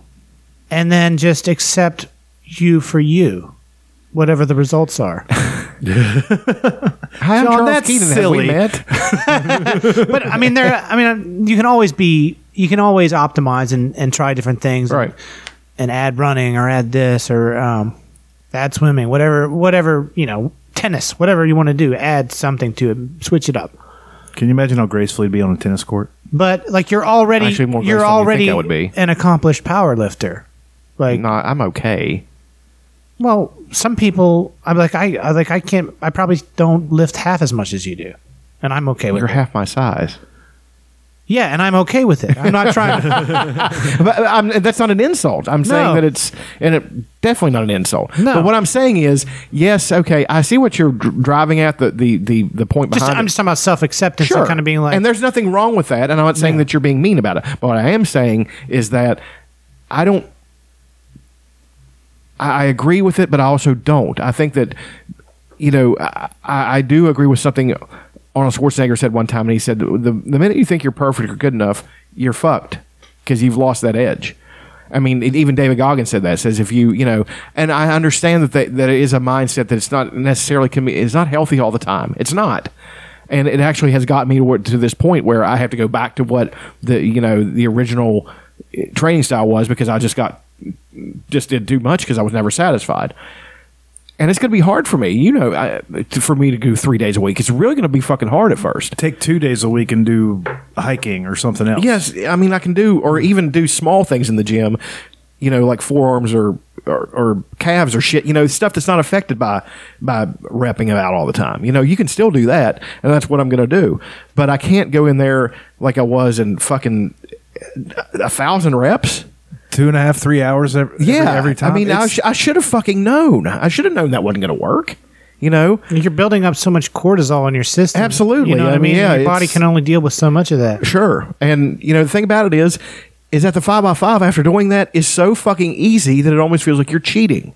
You know what I mean? I remember when we would go in and be like, this isn't even hard, and we're getting stronger than everybody in there. You know what I mean?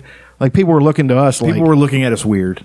Yeah, because we blow the fucking bar up, and they'd be like, Jesus Christ. I'd be like, yeah, you could do it too if you weren't in here for three fucking hours. And I became one of those people that I wanted to go in for three hours because I thought that's what it's going to take to do this. It's not true. I mean, you're, here's Bill Pearl. Statuesque. Yeah, and... I'd fuck him. He'd get a gun in the ass. That's exactly what I was going to say. I'd take a, that's I'd a, take a, I'd take a gun in the that's ass. That's just a him. surfer-looking dude. I mean, big surfer, but... Yeah. That's He's not mu- even cut up right there. That's, the, that's definitely the Muscle Beach look. You had guys that from that area. You had Larry Scott. You had uh, actually him and Reg Park were friends. Reg Park, he went to uh, those quads.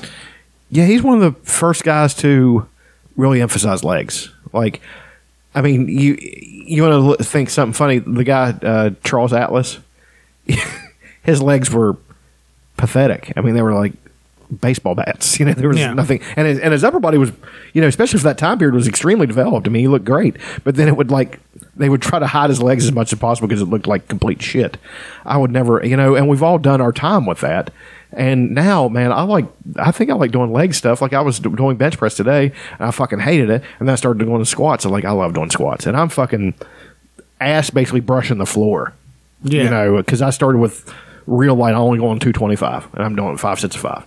And then I'm going to build, you know, five per per session. Like on Tuesday, it'll be two thirty, and then two thirty-five. You know, because it's not heavy. Yeah. And, the, and even and deadlifts even more so. Shit, I could have thrown two twenty-five across the room. You know, it's just not difficult. Um. But you know, bench pressing up. Everybody loves that lift. I used to love it too, but now I fucking hate it. I mean, it's just for one thing, it's not. It's not. It's effective, but it's. When it, when in life do you need it? You don't it's really ever. The, it's not really fun. It's not. No, it's not functional. N- nobody who's trying to push ups or much to perform more absolute. At some job, you know what I mean, mm-hmm. or do some like kind of work related strength thing. Uh, almost nobody's doing bench presses to get stronger. Well, you don't have to. Because I mean, it doesn't. It, when when do you ever push straight out in front of you? Right. It's like Aaron. Okay, for example, Aaron. Mm-hmm. Um, he's back in canon. Okay, so we can. The character John no, said he portrayed. It, yeah. He's back in the canonical uh, okay. universe. Uh, the uh, P F R E U. I would take him to work out. And um, Aaron's a big guy. And he's, he's not anymore. He's a little fucking twig now. Yeah, I know. Fucking, I know. He's, he's a, a strong fairy. guy. He's a, he's a twink. Um, he...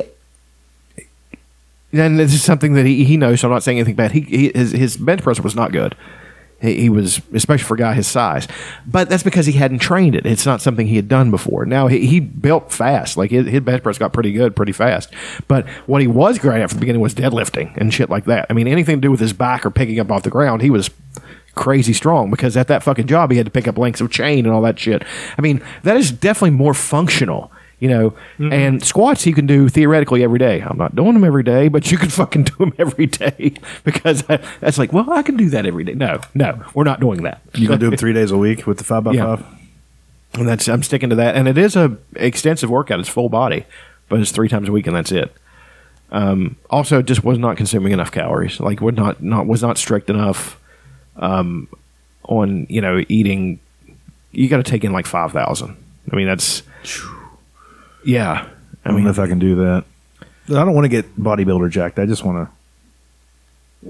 And that that's not for everybody. I mean, if, if people want to be leaner and, and healthier, that's fine and, and good. You know, I think what I want to do when I go back is uh, three days a week, five by five, and then two days a week doing the yoga. And then on the weekends, maybe do a hike or something like that. Right. Eventually, I would. I've said this before, and I know it's like uh, it's always Sunday cultivating mass, haha. But it, but it's truth. As a matter of fact, he is living proof that that works, because even though it was look a at joke, him now, even though it was a joke, look at him now. He's he he did jacked. exactly what fucking old time bodybuilders do. He got real big and fat at one point, but you could tell beneath it he was a big fucking dude. And then he cut down, and now he's fucking jacked to, to the tits. He looks great.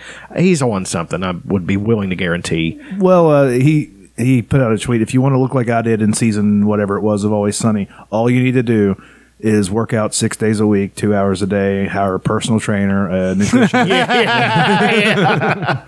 um, and that's that's the thing. Now, when I'm cutting down, like when early spring gets here, you know, a few like five months from now, uh, then I'll worry about, you know, longer workouts, heavier rest. But for right now, I've got to get bigger legs. I got to get bigger shoulder, all that shit. So I'm just, it's just eat a lot and lift heavy, and sleep a lot. It's, it's you know, that's mm-hmm. the holy trinity of getting big and strong. Yeah. You know, so some people go crazy with it. They eat, you know, ice cream and all that shit. Don't do that. Don't go crazy eating a bunch of junk food, but eat a lot. You know, it's just that's what Bill Pearl says himself. He said, you want to get big and strong, you're going to have to eat, and you're going to have to sleep, and you're going to have to lift heavy. That is.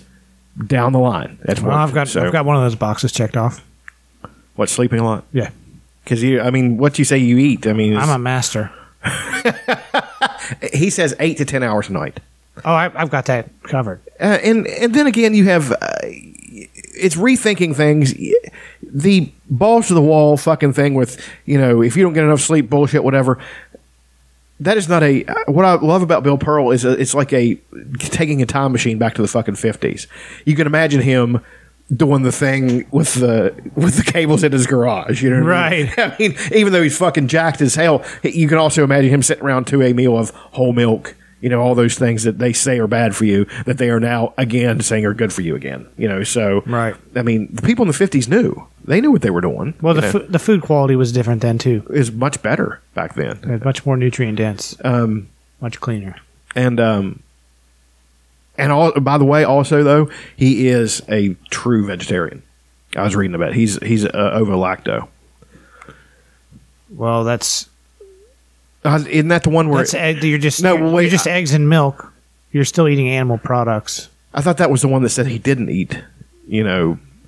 When you say you don't eat it, no, ovo-lacto means that you're vegetarian, but you also eat eggs and. See, I don't think he's that either. I think that he's he's not even pescatarian or whatever. You know what I mean? He he doesn't even eat fish.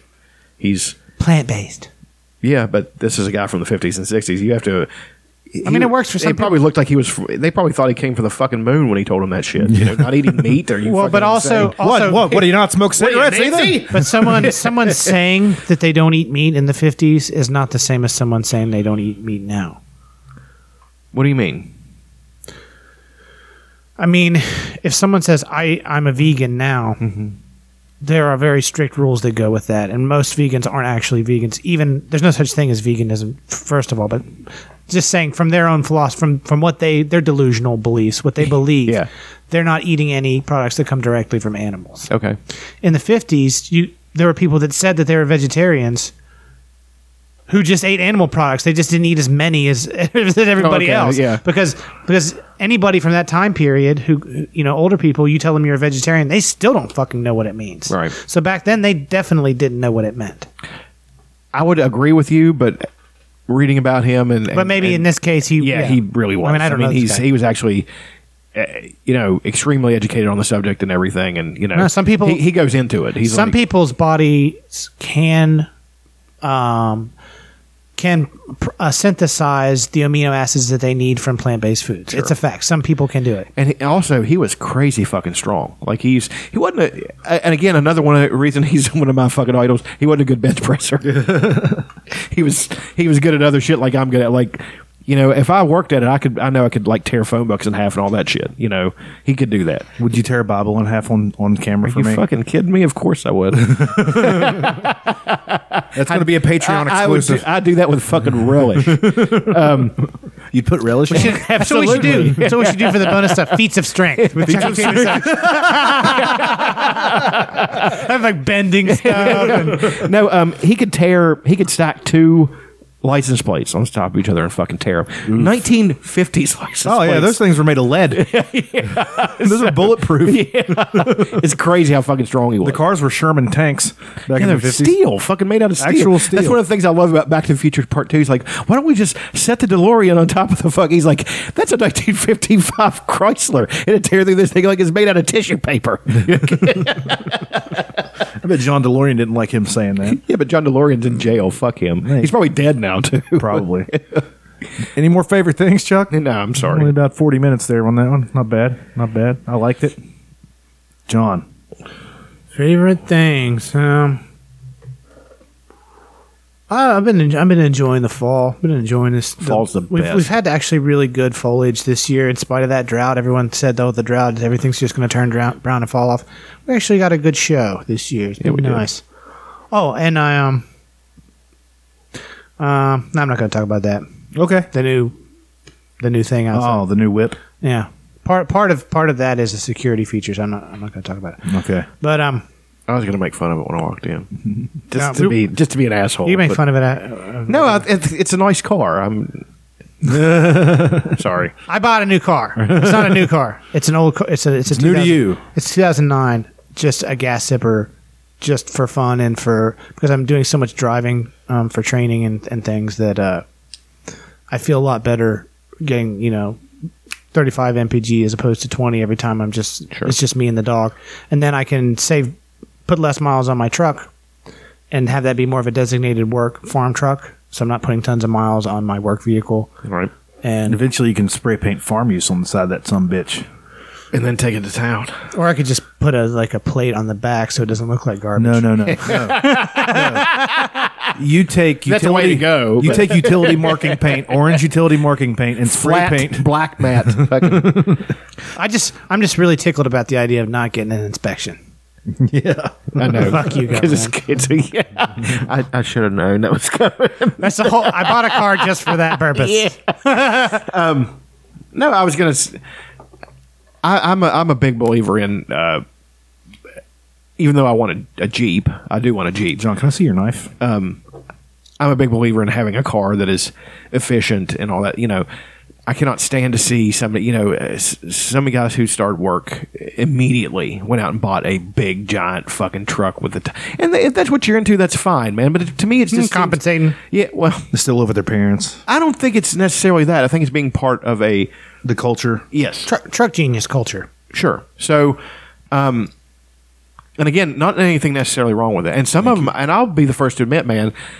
They got a good eye. A lot of those trucks are really nice. Like sure. they, they really are they're nice like, vehicles. They're like riding a nice conversion van. Yeah. I mean, like uh, Ford released a bunch, of, like it's been almost ten years ago now, that were fucking gorgeous. I mean, they were Raptor trucks. They were yeah, awesome. They still make them. Yeah. Um, and a lot of the guys at work have them. I'm like, man, that's a sharp fucking vehicle. I can tell you, right I've there. needed a truck a few times. I've had a truck before, but I've needed one a few times since I've uh, got a car. And uh, sometimes I think I should just have kept my truck that I had. Yeah. Even though it had been paid off seven or eight years ago. I really just... It'd probably have one hundred fifty thousand miles on it by now. I want that Ute Gladiator really bad. But anyway, I'm sorry. Go ahead. Glad he ate her. Um, yeah, so it's been kind of fun just zipping around in that little thing this week. And Bub's got a whole, like, folded down. It's like kind of like a, a lift back. They don't call them hatchbacks anymore. They're lift backs now. Why don't they call them hatchbacks? Hatchbacks was because, racist. Because hatchback has a uh, negative connotation Does in it? the industry now. Yeah. That's what I read. I don't fucking I don't know why. That's weird. Yeah. Hatchback means cheap or bad or poor person or something. I don't know. So that's a lift bag. Makes you think about a, uh, a Chevy, a Chevette, because those were hatchbacks. Horizon, yeah. Sundance, um, Fiesta. Yeah, so a little roller skate car. It's it's um it's real zippy. It's fun. You can I can turn I can turn I can do a U-turn in a one lane road. Absolutely. Um, Welcome to the world of the Corolla. Except your your your car is more of a Corolla than my than mine. It's it's a step down from the Corolla. Your, no, it absolutely in is. size. I mean, in size and class, it's it's cheaper. It's more cheaply made. The Corolla is it's, is a step up in price and quality. Okay. I mean, I'm just saying as a matter of fact. Like the sure. the, the line, you know, they've got the it's tiered. What about but, the Neon? Where would the Neon fall? The Dodge Neon? Dodge yeah. Neon's it, it would be in the same class as the Corolla. That's the fat... But uh, a cheaper car. That's a fat girl with a clean car car. You remember the fat girl in high school that always had a clean car and everybody wanted to ride with her because she had a nice clean car? I don't she think I've ever been in a clean car. My car's a fucking disgrace. See what else is there? It's in the same class, so you've got... Um, you would have the Neon, a Cavalier, a Nissan Sentra, a Ford Escort... a Toyota Corolla. Those are all compact cars. Not quite subcompact, although they might get thrown into that con. They're like a step up from the lowest class. A Kia Sophia. It's not a Ford Fiesta. It's a Ford Escort. It's a step up. Le Mans. Probably at Le Mans. The Yaris is the what was previously the Toyota Echo. It's a Yugo. It was t- previously the Toyota Echo became the Yaris. Oh, okay. It's very small, short wheelbase. Yeah. Very light. Plenty of room for me in it. Tiny engine. Plenty of room. I felt uh, felt comfortable. And R- rolly, rolly windows, hand rolly windows. Oh, yeah? Hand, hand locks, no neat. electric, anything. That's neat. Super bass.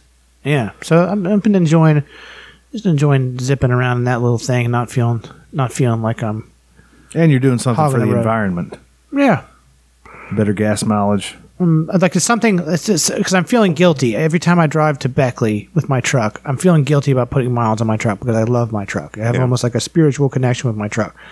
I feel like I'm just abusing the thing. It's like it's not made for. It's not a freeway truck. It's a little, you know, it's got a. Four, my truck is a four cylinder, but it's, it's the same size as a regular Tacoma. So there's a, a lot of wind resistance on it. Yeah. So there's a limit to how much fuel efficiency you can get on the free. On, at high speeds because of the surface area, because it's got a truck body and a small engine. And so it's not, it's most efficient from like, you know, either off road or up to like forty-five, fifty miles an hour. That's where it shines. And that's where I like to keep it. When I get up over and I start putting miles on it on the freeway, it doesn't feel right to the vehicle. Whereas, I, so I bought a car that I can put miles on with impunity. I don't have an excuse to not go visit friends, to not go visit my mom. I can't be like, I don't want to put miles in my truck. I can't yeah. train. I want to put more miles in my truck. I have no more excuses. I, I bought a vehicle to put miles on. Just a fucking a cum dog. You just fucking use it and like abuse I, it. I would definitely want to take care of it, but but but the engine's going to get some fucking miles on it. It's the bo- I, it's the booty call car. If I want to go somewhere, you can put a gun in its butt, and I don't need to haul anything or pick up feed or whatever. That's going to be a thing now. It is. I can pop in that thing, and you turn the key, and you push on the pedal. It's an automatic instead of a standard. I don't have to think about anything. Does it have satellite radio or anything like that? No, I've got it set up. It's got it's got an F M radio, and the the stereo system's okay. It sounds pretty good. And then I got like a thing that you plug into your cigarette lighter that does Bluetooth to F M radio. Yeah. So I just plug that in and then pick which station I want to go to, and I can do Bluetooth through that. Hmm. It also has an aux jack, an eighth inch auxiliary jack, so I can go straight into that from a phone or or device if I want to listen to actual music. It's one of the things. Uh When we uh, that little, I was driving that Renegade around for a. For, I start to really like that. As much as I, I'm opposed to it, you know, in principle, it's not a Jeep. It can't go off road. It's not a fucking Jeep, but it was had everything. Like, it was Bluetooth. It was fucking, you know, it would yeah. link up. I didn't have to try to link it up. It linked up itself when I got the fucking car. Because it got the screen that helps you back yes, up? Yes, it had all that shit. That's tremendous. And it, and it had the, the back on it, I could just put my work stuff in it and take it. I was just like, man, I really want to fucking... It helps, it helps make you a less competent human being. you, don't, you don't have to think about anything. Yeah. You don't have to be able to back. All the big box trucks at work, I drive them in the lot. Can't drive them on the road because you have to have a C D L. And they all have the backup truck. So I feel like a truck driver just looking... Because the... the uh, the screen is in the rearview mirror on, in the uh, big box truck. So you mm-hmm. just look up the rearview mirror and just back up. You can't, it's a box truck, so you can't really see. So that's why they have the backup camera. And I just look up there and I back it up into the space. I'm like, I don't, I'm a truck driver. Look at me. Look at me. Long haul trucker. Yeah. God. Ice road trucker. I Hell fucking yeah. hated, I, I drove box truck for Lowe's delivery. That was the worst job ever. Not stressful. Just, not just driving, dealing with fucking mm-hmm. people. Oh, yeah. In their homes. Well, we didn't refer- measure this refrigerator come in here. Of course not. It's, it's they never wi- do. It's wider than the whole fucking house. I've had to do but that. But it'll come through here. I'm like, yeah, we'll see. And then when you tear shit up, they call the store and like, did you tear? I was like, yeah, they didn't measure anything. They wanted it in. What the fuck you want me to do? And you're not supposed to take it out of the box. No. They're supposed to be the ones that unbox it. I've had to do that. They sell these fucking refrigerators that are, um, they're split in half. Like the refrigerator's on one side and the... and the freezer's on the other, and they're two separate things, and then you buy a thing that goes around them to make it look like one piece. Mm-hmm. And they're they're Sub-Zeros. That's the brand name, and each individual piece is eight hundred pounds. Yeah, God. And me and a seventy-year-old man are trying to get this in a house that's not built for it, and I'm just like, when we're building houses now, we're just going to have to put the appliances in first and build around these motherfuckers. You guys are going to have to fucking do something about this. It's like that serial killer who had him build the fucking safe around... He had that giant safe put down, and he didn't, he wouldn't pay him for it, and they couldn't get it out, so they couldn't. He quit paying him for it. Uh, w uh, was it H H H Holmes? Yes, Triple H Holmes or H H Holmes? H H Holmes, and and he he he got him to build it and paid him enough to get it in there. But then once they got it in there, it was so fucking huge, and he built around it. He quit paying him, and then they couldn't, re- and then they couldn't repossess it. So. They sued him. He said, yeah, uh, yeah. And they actually even kind of won the court case. Like, uh, I'd like to see you come get it. And he just kept using it because it was in his house. Anyway. Um, it, no, the uh, the delivery thing, the worst one was uh, these fucking people lived up. I can't even. It's it's someplace. It, Sassafras Road. It, it was, dude, it was terrible. And they had a power line went across the road, and we weren't supposed to drive up the road, and they didn't tell us. The the, the, the dispatcher did not tell us. Of course. So I drove through, knocked down the power line. Yeah, guy yeah. screaming at me, talking shit to me. I said, nobody told me. I didn't know. You know, they they supposed to. And I was like, they didn't tell me. And I was, and this guy could tell I was getting in the red line. I was, just, I was getting ready to snatch his fucking ass up. So he gets in his fucking car and drives down the fucking store and tells them that I took his washing machine. I mean, his, his his dishwasher, and threw it in the front yard and all this stuff. I didn't. I set it in his kitchen, but then he said, well, hook it up. I was like, I don't hook things up. I'm a delivery driver. Yeah, you hook it you up could, yourself. You couldn't get that through their fucking skull, that, you're, that you don't hook things up. I'm not. Well, you know what it is? Because they do it to us, too. The salesman. Yes. We'll tell them that we'll hook it up for. Absolutely. Just to get the fucking sale. And we're like, no. We're, yeah, we're and I actually, I went back to the store, and this guy, Perry, this young guy, and I, and I took Perry aside. I said, Perry, you tell him one, one of these of these fucking assholes that we hook something up, I'm going to fucking kill you. And he was just like, he's like, don't we do, has this like, you've been working here for five fucking years. You know that. Stop fucking doing it. You know, it's, he's, uh, I like Perry, but he's a dickhead. He's, he's one of these kids who's really going places and, you know, He's fucking a, he's prick. A, he's a riser. Yeah, he's he, he'd be uh, he'd be very at home in corporate America. Yeah, they they do the exact same thing to us. They tell yeah, they'll bring it in right into your house, and and uh, we'll haul off your other one. And, well, we did that. Yeah, we do it too. Yeah. But we're not even supposed to unbox them before we take them in. And sometimes the if you don't take the box off, they won't go in the house. Right. So what the fuck are we supposed to do? Oh, man. But we, the salesman, they'll fucking st- sell, tell them whatever they want. It's free of charge. We'll hook it up. We'll do all this. We'll... There was one, this nice couple. I had to keep going back because it, it just kept messing up and all kinds of stuff. It, I spent six hours on one delivery, and that was that's what clinched it. I was not going to. I knew I wasn't going to be doing this for very much longer. And the lady was so mortified. She was so friendly. They were two, two of the nicest people I've ever met in my life, and they felt so bad for calling me back because they used to. I'd be halfway down the road. Well, they, can you come back? And they were older, you know. And she started crying. I was like, it's okay. Because they knew I was getting calls from the store, and and this manager was bitching me out. Because he's just like, you, or you, you're on supposed to be on all these other deliveries. I was just like, you told us to do whatever we need to do to make the delivery. That's what I'm doing. So yeah, we're not supposed to. I was like, you told me. You know, I started yelling on the phone. I was, oh, man. Every one of those Lowe's managers, I wanted to break their fucking skull. I fucking hated them. I despised them. There was, no, there was not a worse group of people on this fucking earth than those motherfuckers. So anyway, I'm sorry. It's gotten to the point where we're thinking about getting outside delivery people to do local deliveries for appliances and stuff that will hook things up yeah. for when they promise these outlandish things. So, have you been cussed yet? No, not not me. I've only been on a few. Yeah.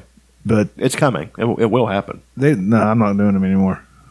Aaron's doing them now. They're making him do that shit. I don't ever fucking leave.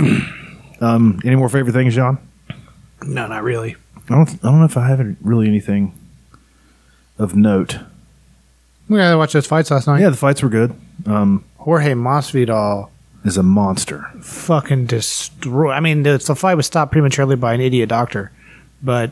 For the first, for the three rounds that the fight lasted, Jorge Masvidal just schooled. He gave him a, he did, instead of a three piece and a soda, he gave him a twenty piece bucket and a two liter. Each round, he got a twenty piece bucket and a two liter. Yeah, he just fucked Nate Diaz up. And Diaz incredible. did not want to quit. Diaz? Yeah, Nate Diaz. That was incredible. He did not want to quit, and the doctor's like, I mean, Jesus fucking Christ. He had a big cut over his eye, and it, it wasn't leaking down into his eye. So usually they'll let him fight, and there was one under his eye, and there was. He had like fifteen stitches in each one. He gets cut up every fight. It doesn't matter if he wins or loses. If if you touch above his eyes where he's got so much scar tissue, it'll just bust open. The, but uh, it was uh, deep and wide. Yeah, it's kind of a gap. It looked bad, but it was pretty bad. But he, he could he was not wanting to quit. He was like, "No, I'm good. I'm good. Get out of here." I can hear him talking to yeah. him. He's that b-boy bullshit. I, I mean, that's part of his charm, but. It, I used to hate him for that, but then I started watching. I was like, you know, I kind of like this guy. Well, also, like his he everything he says is kind of tongue in cheek. Like, yeah, I got that. See, that's one of the reasons I like him because I I, I got that after a while. And he drops the bullshit after the fight and yeah. gives gives respect. Right. Like Conor McGregor does that too. Sure, they did it's, that to each other. Some like guys they, don't. Some guys like Masvidal. He had, he he likes uh, he him and uh, Diaz like each other. So there was no animosity there. But after, like, Ben Askren was this this wrestler guy that came to the U F C undefeated, no, never lost a second of a round. Cocky as fuck. Cocky. And I don't like that shit. And usually. he They, they both talk shit back and forth uh, before the fight, and they fought. And um, Masvidal just runs at him. And this guy, whenever uh, Ben Askren fights, the first thing he does is shoots for a double leg. And he knew that.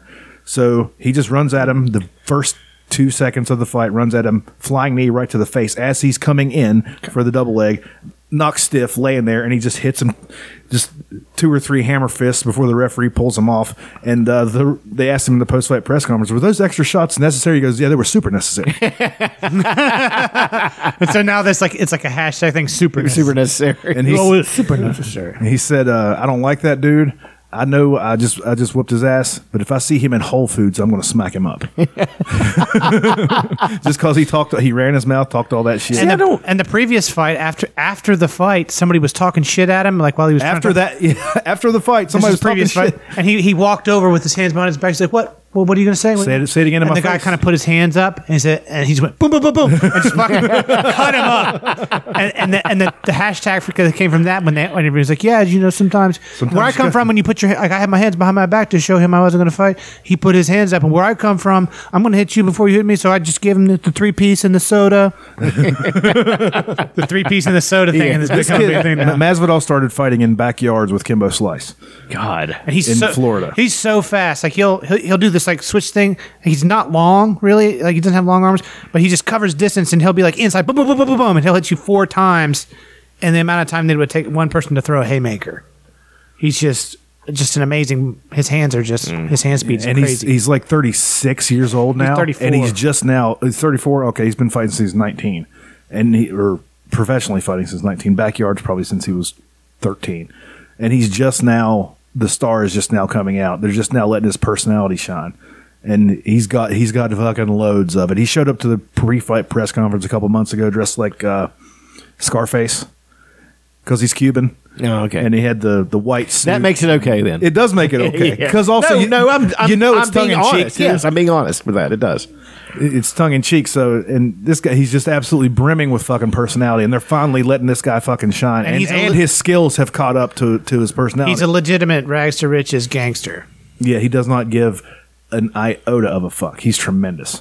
Speaking of gangsters, uh, I forgot to mention on favorite things. I watched uh, My Name Is Dolomite. Hell yeah. I loved it. Rat soup eating motherfucker. I have to say, though, one criticism. It's not a criticism. It's just an observation. He doesn't sound anything like Dolomite. No. He I was mean, doing He was doing his, uh, what was the, uh, Buddy Love? He was doing that voice. Yeah. I mean, it was, because Dolomite, if you didn't know any better, you'd think he's a tough guy. He wasn't. But you'd think he was a tough guy. You know, I mean, he's just. Yeah, because he was kind of. He did that voice every now and then. Like on uh, The Human Tornado, he's standing there with a giant fucking wine glass, and he's like, we've seen this scene, and it cracks me up every fucking time. He's like, I'd like to thank everybody for coming to, like, almost whispering. Yeah. And it's horrible. Like, he's trying to act, and it's like, what are you doing? it's it's garbage as fuck. These movies are so fucking great. I love them. Yeah. Um, yeah, that's about it for my favorite thing was the fights. Uh, Kevin Lee knocked a guy stiff with a head kick. Like, weird. Like, it, like he kind of, like, took him a while to get up. And oh, like, shit. You thought it, you thought he killed him? No. I just Has that ever happened? Not in U F C. Usually, when, Bellator, it happened in Bellator. Not Bellator. Usually when somebody dies because of fighting, it's because they fucked their weight cut. And they just die. Well, there's no water protecting your brain. Yeah. Well, They'll I'll, fuck their weight cut up, and then they'll go in in a fight, and then they'll get knocked out. It hasn't happened in America, and they're, they're hopefully taking steps to just get rid of weight cutting altogether. Well, uh, if they... One thing about that, we were talking about bodybuilding, modern bodybuilding, if they ever looked into how many motherfuckers have dropped dead on stage, and I'm talking popular, Andreas Munzer is the most notorious one. This guy came in, he was, you could see almost where his muscles were attaching to his bones. That's how fucking shredded. Yeah. I mean, he was known for doing that. That was his thing. But he just kind of, they said he just kind of turned white and fell down. He was dead. Like his, his kidneys just failed. I mean... Why? Why do that? You know, it. I, I want to enter a contest, but it's not going to be like that. I can tell you that right now. So, yeah. I might be the fattest guy in the contest, but I'll be the happiest one. I'll be like, hey, I lost. But you, you walk uh, up on stage and do your poses with the cheeseburger in each hand, milkshake, long straw. You do, what's this one called? I don't even think there's. I don't. That's a, that's one of Arnold's classic ones. Yeah, I don't. Even, I don't know the names of them. I don't think there is right even names. Well, those there's the. The the mandatory poses, the most muscular front double bicep, you know, the ones you have to do because they're mandatory. So, but then the you know because the, they're super necessary. Well, then the poses that are made famous are like Arnold. Arnold he made up that it's pose. The Hulk basically. Hogan. Essentially, yes, and I guarantee he got it from Arnold Schwarzenegger. Oh, of course he did. I mean, it's like Billy Graham. Schwarzenegger helped him with a bodybuilding contest. What, did he get his steroids for him? Superstar Billy Graham? I mean, he didn't have to get his steroids for him. There was a steroid ring in the town they were fucking in. They probably got their own oh, steroids. You know, you know what? One of my favorite things is I forgot uh, A E W came to Charleston. The, I heard about that. All Elite Wrestling. It's the new organization started by Young Bucks and Cody Rhodes, which yeah. is the son of the American Dream, Dusty Rhodes. And um, one of the segments, they brought out the Rock and Roll Express, who... If, if you're having a show in Charleston and you bring the Rock and Roll Express, they're still selling out. Sure. So they bring out the Rock and Roll Express to present because the finals of their tag team tournament were taking place in Charleston. They're crowning the new champions, and the Rock and Roll Express, one of the greatest tag teams of all time, are going to present the belt to the new champion. That's big shit right there. It is. That's yeah. a big fucking deal. You bring out Ricky and Robert, son. Absolutely. Woo, I was fucking psyched. I was sitting here on the couch. Look at those old sons of bitches. They're still out there on the Robert road. Robert has the wonky eye. Oh, yeah. You never knew what this motherfucker was looking. And they come out and they cut a promo. And they're like, we're glad to be back here in Charleston, West Virginia. And fucking R- Robert Gibson says, thirty-three years ago, we beat Arn and Ole in a tag team match to win the titles. Then they get attacked by a couple of dirty Puerto Ricans. They get the shit kicked out of them. That's a way. That's a way to fucking get a heel team over. Absolutely. To beat up the Rock and Roll Express in West Virginia. Are you kidding? Surprised they made it out there alive. They beat the shit out of them, and then they bring, uh, uh, they throw uh, Ricky off the stage, and he lands on a part that's just like maybe a foot lower, and then you look to the to his right, and you see there's this one part in the stage that looks just a little bit different than the rest of the stage. Like you're in a video game, you're like, I should go there. Yeah. And it's, is that shining a little it's, bit? It's, it's, like the rest of the stage is like a shiny black, and this part's matte black. And, right. And then they pick him up, and they powerbomb him through there. Fucking Ricky Morton's old ass goes through there. And I'm like, oh, shit, they did it. And, of course, Jericho comes out and cuts a promo. Jericho was there. Was Jericho great. was there? He called Tony Schiavone Schiavone.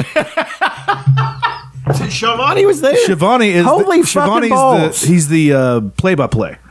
They brought Schiavone back. Why the fuck and was Schiavone, I not at Schiavone this? looks tremendous now, too. He's been doing D D P Y. Oh, really? He's lost like eighty pounds. He was never an athletic cat. No, he's he's a dough ball. Yeah. And he's been just... He does... Uh, he had a really great voice, though. Oh, great. He does... Uh, University or Georgia University, University, the Bulldogs. He does their, he does their, um, he does their play-by-play, and he does like an Atlanta Braves uh, triple A team play-by-play. Sorry, fucking. But they brought his ass back to uh, to wrestling, and Jim Ross is another guy on there. Him and Jim Ross are together, just like in the early nineties, yeah. late eighties, and um, that was I mean that was great. But there's a new show. N W A has a new show. The National Wrestling Alliance, what we used to watch when we were children. Yeah. Squash matches. Remember whenever I was laid off, we'd come up here and oh watch God, squash matches? That was the best. They brought, Billy Corgan bought the N W A. And he's, and he's had it for a couple years, and he built it up. And now every Tuesday at six oh five on YouTube, at six oh five, just like it was oh, back awesome. in the day, on YouTube. God knows his audience. He fucking does. Yeah. It's in a studio. It's in the same studio that they in Atlanta, Georgia, that they filmed the original N W A Georgia Championship Wrestling shit from. Yeah. And they have a desk, and the wrestlers will come over and cut their promos and scream, and then they'll just walk to the ring. There's no fucking entrance music or anything, and it's exactly the same as it was when we were kids. There was no entrance and music? It's very, every, every now and then there was, but yeah. they'd just be sitting there talking, and then all of a sudden out comes Ric Flair to start talking shit. It's the exact same. Okay. It, they do the exact same thing, just with different people, and it fucking works. Did you watch that one that I sent to you about Ric Flair was somehow a fucking Wall Street whiz? I don't know, but we can pull it up.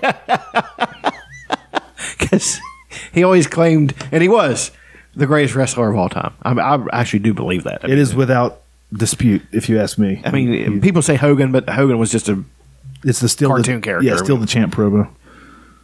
Hogan, he's the greatest character, I would say. God, the world heavyweight champion. I disagree heartily with that. Get a shot at this one time, boys. This well, here's the thing. The re- the reason why everybody still talks about Ric Flair and nobody hardly ever talks about Hulk Hogan is because of YouTube. Because if you yeah. if you're a kid and you're searching wrestling, eventually you're going to run across some of this shit, and, and his, you're going to be like, "Who the fuck is this yeah, guy? This guy's amazing. Yeah, he can't keep his alligators down. He's a limousine flying, jet, limousine riding, jet flying, kiss steal, wheel and dealing son of a gun." You know, Tony Schiavone. Schiavone. There's a lot of very intelligent people around this world that follow and watch and live day to day for professional wrestling. So live day to day? When I walk out here, there's obviously a clear-cut difference between me and Dusty Rhodes, for instance, Nikita Koloff, for instance, the Road Warriors, for instance. You see, you know, when I walk out here, you are looking at what we have come to know as championship material. He's so fucking you know good, dude. You, when I walk out here and tell you that I'm the world champion, you know what I got to back it up? I got this. forty thousand dollars. It's mine. Got my name on it. Because I make my living stepping out of all these custom-made clothes and beating up guys like Dusty Rhodes, Nikita Koloff, Barry Windham, the Road Warriors, Brad Armstrong. Well, let me let me pause it for a second. It is a fact that he never beat up the Road Warriors. If he ever went over the Road Warriors, they definitely cheated. Exactly. I mean, in real life, the Road Warriors would have eaten him literally as a salad. He'd be a side dish. Because yeah. you know, they, the Road Warriors, they uh, they uh, snack on danger and dine on death. Heaven they, doesn't want them. And, and, and hell's afraid to rush, take over. It's a rush to them. It is. It makes no difference. What a rush. Bottom line is... I am the best wrestler in the world today. Now, why do you want to take a man like me and put me? Come on over here, Mister David Crockett. He talks so much shit to David Crockett. In a bull rope, chain match, not my specialty. And I'm telling you, and I'm serving notice to you, that Tully Blanchard, another world champion, and I are fed up with all these contracts. No more bull ropes, no more chains. You got two more weeks, and that's it. But now I'm telling you that because I have amassed the wealth. This is what I was talking about. I'm a big man on Wall Street as well as the ring. No more bull ropes, no more chains. He's just coming up with stuff off the top of his head. I know. I defend this, or I don't work for you. In other words, send a limousine to the castle if you want me to work for you again. Now, one more time. His mic technique is terrible. I love it. Yeah. When all the women around the world are thinking about Christmas. So you know what I give you? I give you a mink coat. I give you Ric Flair. Woo! And I give you the four horsemen. All right, boys. Yeah. I only see three. J J counts sometimes. Does he? Sometimes. Television champion, poor little Ricky Morton's broken arm. But I tell you what, in the next few weeks, you people are going to find out. What it's hard to believe Tully's a preacher now. Yeah, they brought him back. A E W has him as a uh, manager for somebody. Really? Yeah. He's uh, his daughter's a hoss. Oh, yeah. She can receive it. Yeah. Anything else? That's it. I'm about done. Yeah, me too. What should we go out on? Um, hmm. Let me see here. Short people got no reason. Short people. Is that No Reason to Live? No reason. Yeah. Oh, here. Mm, all right. Thanks for listening, you bunch of queeves. You guys know that queef is queefs is the plural, plural of queef. Queef. Yeah. Um, that's uh, tpublic.com slash user slash Pillowfort Radio for all your Pillowfort Radio merchandise. Um, please spread the word. Tell everybody to listen. Because hmm, I'm not sure. We're the best thing going today. What was that? Is Alexa, you somehow triggered her. And then she came back on. Sorry, I don't see that ift trigger. Oh, Jesus. All right. Love you and goodbye.